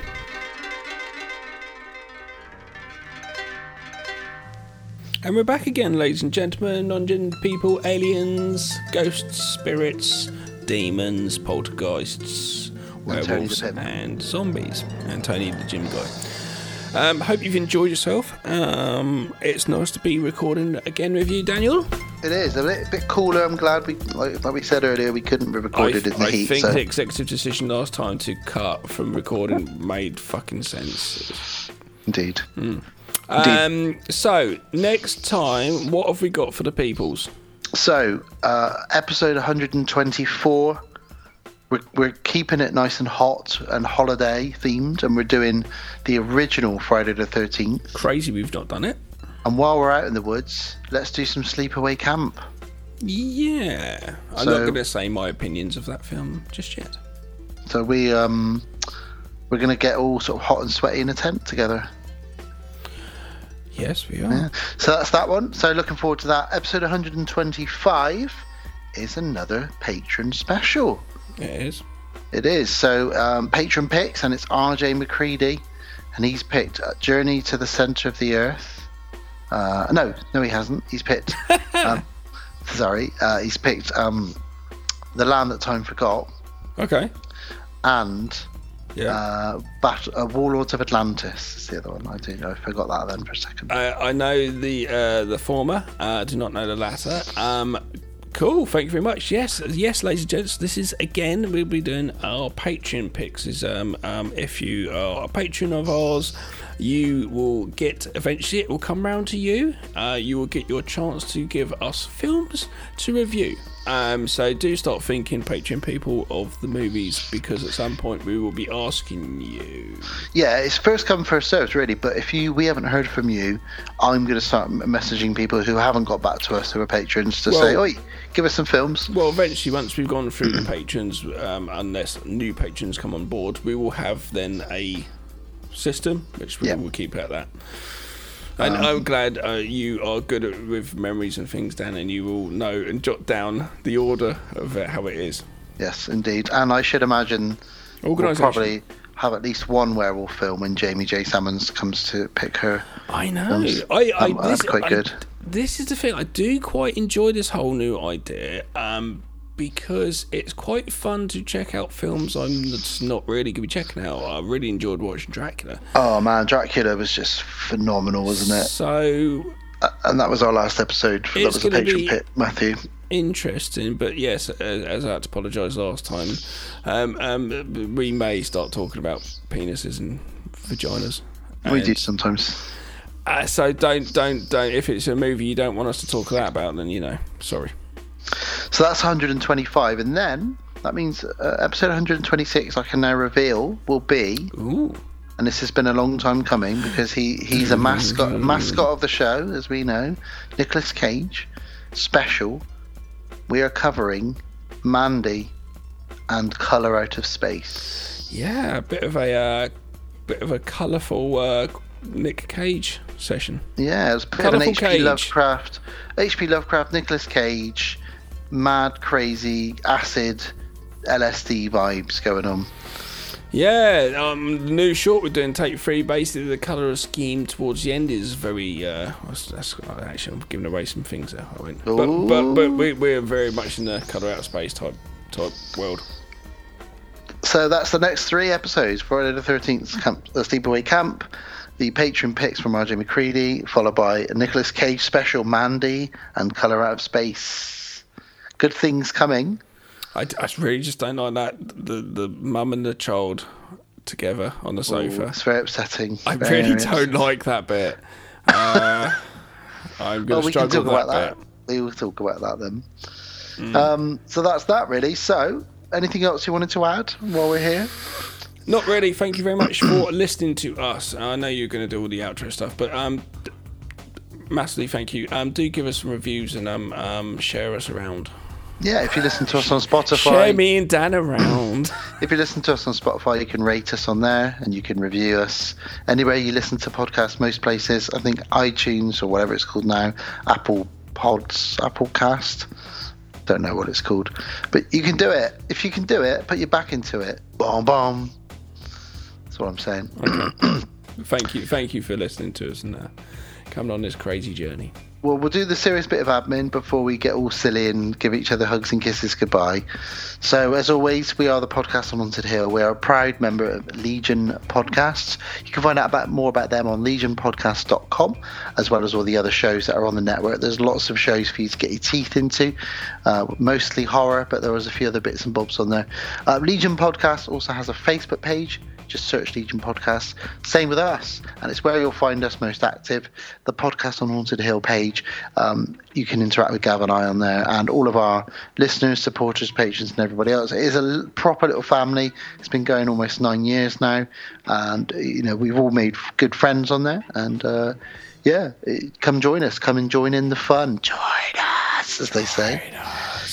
Um, other places. The fun. I can't make that sound creepy. You can How can you say? With How can you make the word fun creepy? you can say play with us forever and ever and Yeah, ever. I guess. Uh, wherever you listen to us now is how you can continue to listen to us, but we're available in most places like Apple Podcast Addict, Podbean, YouTube, even Spotify, um, any of those places really. You can chat to us at, on Twitter at Haunted Podcast. We're on Instagram. Uh, that's the podcast on Haunted Hill Insta. And if you want to find out more about our production company, we've talked about the new short that's uh, being submitted in the next few days To the film festival, festival. so for the public a little bit, a little bit longer, but we, yeah, it will be on YouTube at some point. So to find out more about that short, as well as the other shorts and features and other podcasts and comic books that we've produced, just go to deadboltfilms.com. And Um, if you are thinking, oh, I'd love to actually watch that, sounds quite good. The next time we're crowdfunding for the short films, the people who crowd um, uh, uh, fund us do get to see the movie at the same time the festivals are getting it submitted, and because they've they've funded us, so do bear that in mind. If you if you're like, oh, I'd like to see that film. I'm not trying to say, oh, give us money, but you know, I'm just saying that's how you can see it if you want to. Otherwise, it does take a while doing the whole festival thing, and you know, we, it goes out of our hands a little bit. So. And there's usually tiers as well when we do them, isn't there? So different uh, different levels and tiers. If we meant we Not cry. tears as in we're crying. Yeah. There is sometimes Yeah. there's tears though. Yeah, well. there is bits and bobs. Uh, this time there wasn't so much actually. We did it on a we did this on the budget of two hundred, It's fantastic. Uh, which is our cheapest budget. But funny enough, it looks really good. it's like Well- how does it look so good for so cheap? I've been doing this for about uh, ten or I just think- over ten years now. So I think that's it. Yeah, yeah. And we've got a different team now. We've got like new people on board. quite quite a solid little team. Yeah. Um, that's deadboltfilms.com, guys. Uh, also, YouTube channel of Deadbolt Films. Um, some of those shorts and features are on there, as well as uh, live World of the Strange with Gav and I running around graveyards and being silly. We do need to do a new one. We do. I'd love to. We just need to get together. That's all. Well, Um, I, I, I, I, I would say another cemetery, and I'll just come over to Bristol. Well, there's one right by my house. I know, and I think that's what we should probably do. But trouble is, though, being in your bloody city, it's either a ghost or a crackhead who wants to mug us. So you know, it's scary regardless. Deadbolt Films is also on Instagram. It's just Deadbolt Films, and we're on Twitter at Deadbolt Films. And finally, um, thank you very, very much to our patrons. Thank you. Um, Always. Always, thank you so much. We, we you really, you know, help us. Yes. Every show is because of you guys. Really, obviously, all of our listeners, but you guys Yeah, yeah, yeah, actually, thank you. know, actually supporting in the way that you do. If you want to become a patron. You don't have to do it. Get a free T-shirt. but you get a free T-shirt. You get to pick two films for us to review, um, and you get a shout out at the end of every episode. Um, then just go to Patreon and just type in the podcast on Haunted Hill. There's usually a link with the episode when we drop the episodes as well. And, as always, we do some sneaky stuff as well, don't we? Sneaky little episodes here and there. yeah, occasionally we drop not as many as we would have would like, bits. but I recently, well, I say recently, a year ago, had twins, and it's just a bit harder to get the content out that we'd like. But it's there, and we again another I've reason we trying to put you out little bits, little videos and things, little reviews and stuff, little things. But some of those, I, I said to you, I can't upload that one with you and the Willy. I, that's not suitable. Oh, that's for the OnlyFans, isn't it? Oh, you, you sent me the wrong file. Podcast on the Haunted Hill on OnlyFans. Yeah, okay. Imagine that if we were on that. Don't know what we'd be doing Well, switching back to the patrons. because we don't have an OnlyFans. We don't have an OnlyFans. Thank you very much to everybody who is a patron, and that is Don Collier, Matthew Godley, Jamie Jenkins, Kevin S. Fife, Sarah Kay, Rachel, RJ McCready, and Lex Boo. Guys, Thank you so much. Big kiss to all of you. Yes, Um, and and when we have our little hiatuses, always thanks for uh, still supporting because yeah, we continuing to are always coming back, even if it's a little bit of a gap. Yeah, that's true. That is very true. And when that happens, though, we do try and put out a little bit of exclusive Patreon stuff just to keep tie you over. Yeah, and still every Friday, uh, patrons are still getting our old episodes drop on every Freaky Friday. I think we're up to about episode 40 now, so about the last 40 Oh, cool, weeks. Um, The sound level should be getting all right now. The sound quality. the, the most recent one I dropped last Friday was Halloween 2016, okay. uh, where we did the live Ouija board, Gav. Oh, hilarious! So that I dropped that one last Friday. So uh, yeah, every Friday, if you're a patron, eventually that will catch back up around, obviously, but not for many years because we've got a lot of episodes out now, um, so it's going to take a while. But yeah, that's everything. That was episode 123. Easiest one, two, three, A, B, C, demons, baby, you love me now. uh, we love demons. Demons Two is. eh, I'm a bit of a nostalgia for it, but it's yeah.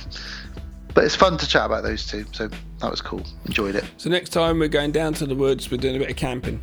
If you go down in the woods today, shh, shh, shh. Kill, kill, kill. Although Jason's not in the first one, as we know. Spoiler. Oh, I'm so sorry. It's a 45 year old film. Deal with it. the, amount, the amount of people, uh, kids that went to watch Scream, then found out from that. They went back to watch I the first one. Found, went, oh, I knew that already from Scream. Like, like Jay the other day is like, oh, have you got had a go at me because I got rid of the DVD even though I said the movie's all right. I said I don't have the room to keep every movie I think's all right, Jay. Uh, they had a go at me because I got rid of Orphan. Um, oh, God. um, so um, they watched it. Got they got a copy and they watched it. And um, but I was like, yeah, this, the twist is great. And they're like, yeah, I already know. I was like, I'm not gonna say just in case you haven't seen it. I was like, oh, well, that's really kind of taken away a lot of the fun of that film. I know. I don't know why people. Uh, whenever a new Marvel film comes out, my brother always Googles what the end credit scenes are and Right. who who the cameos are, Right. and then and then Why when don't I say to it? well, then I say to him, "Oh, I went to watch Spider Man or Doctor Strange 2. and he's like, "Yeah, I've already I already know all the twists," and I think I don't get. I I like to be in the cinema when. You know, one of the characters appears like like when when I was watching Ragnarok, which you've seen, and the Hulk suddenly appeared in it. I was like, "What? This is amazing!" Yeah, You know, I knew only because I had the DVD case. yeah, well, it, yeah, obviously, but at the time it was sort of Yeah, yeah. you know, and that, that not just Marvel films. I love it. Love it when I'm surprised in a film. You know. Yeah. But some people like to, you know, look these things up. So that's that's cool. It's up to it's up to you, however you want to watch films. But we like to watch films and then talk about them. So Should we stop talking though? So let's stop talking now and let's say it's a big good night from. God damn it, she's a friend of mine, Tony the Pimp. It's good night from Weaponize Yourselves. Come on. Is it just going to be loads of Tonys? No, because it's a good night from. Pick up every dance gram of my cocaine I, right now. I, I haven't got any more to give. I'm gonna say good night from Bill Murray. How's that? Oh, Bill, he's waving. Bye, Bill. His Uber is going to be here in a minute, actually. Um, and it's good night from you.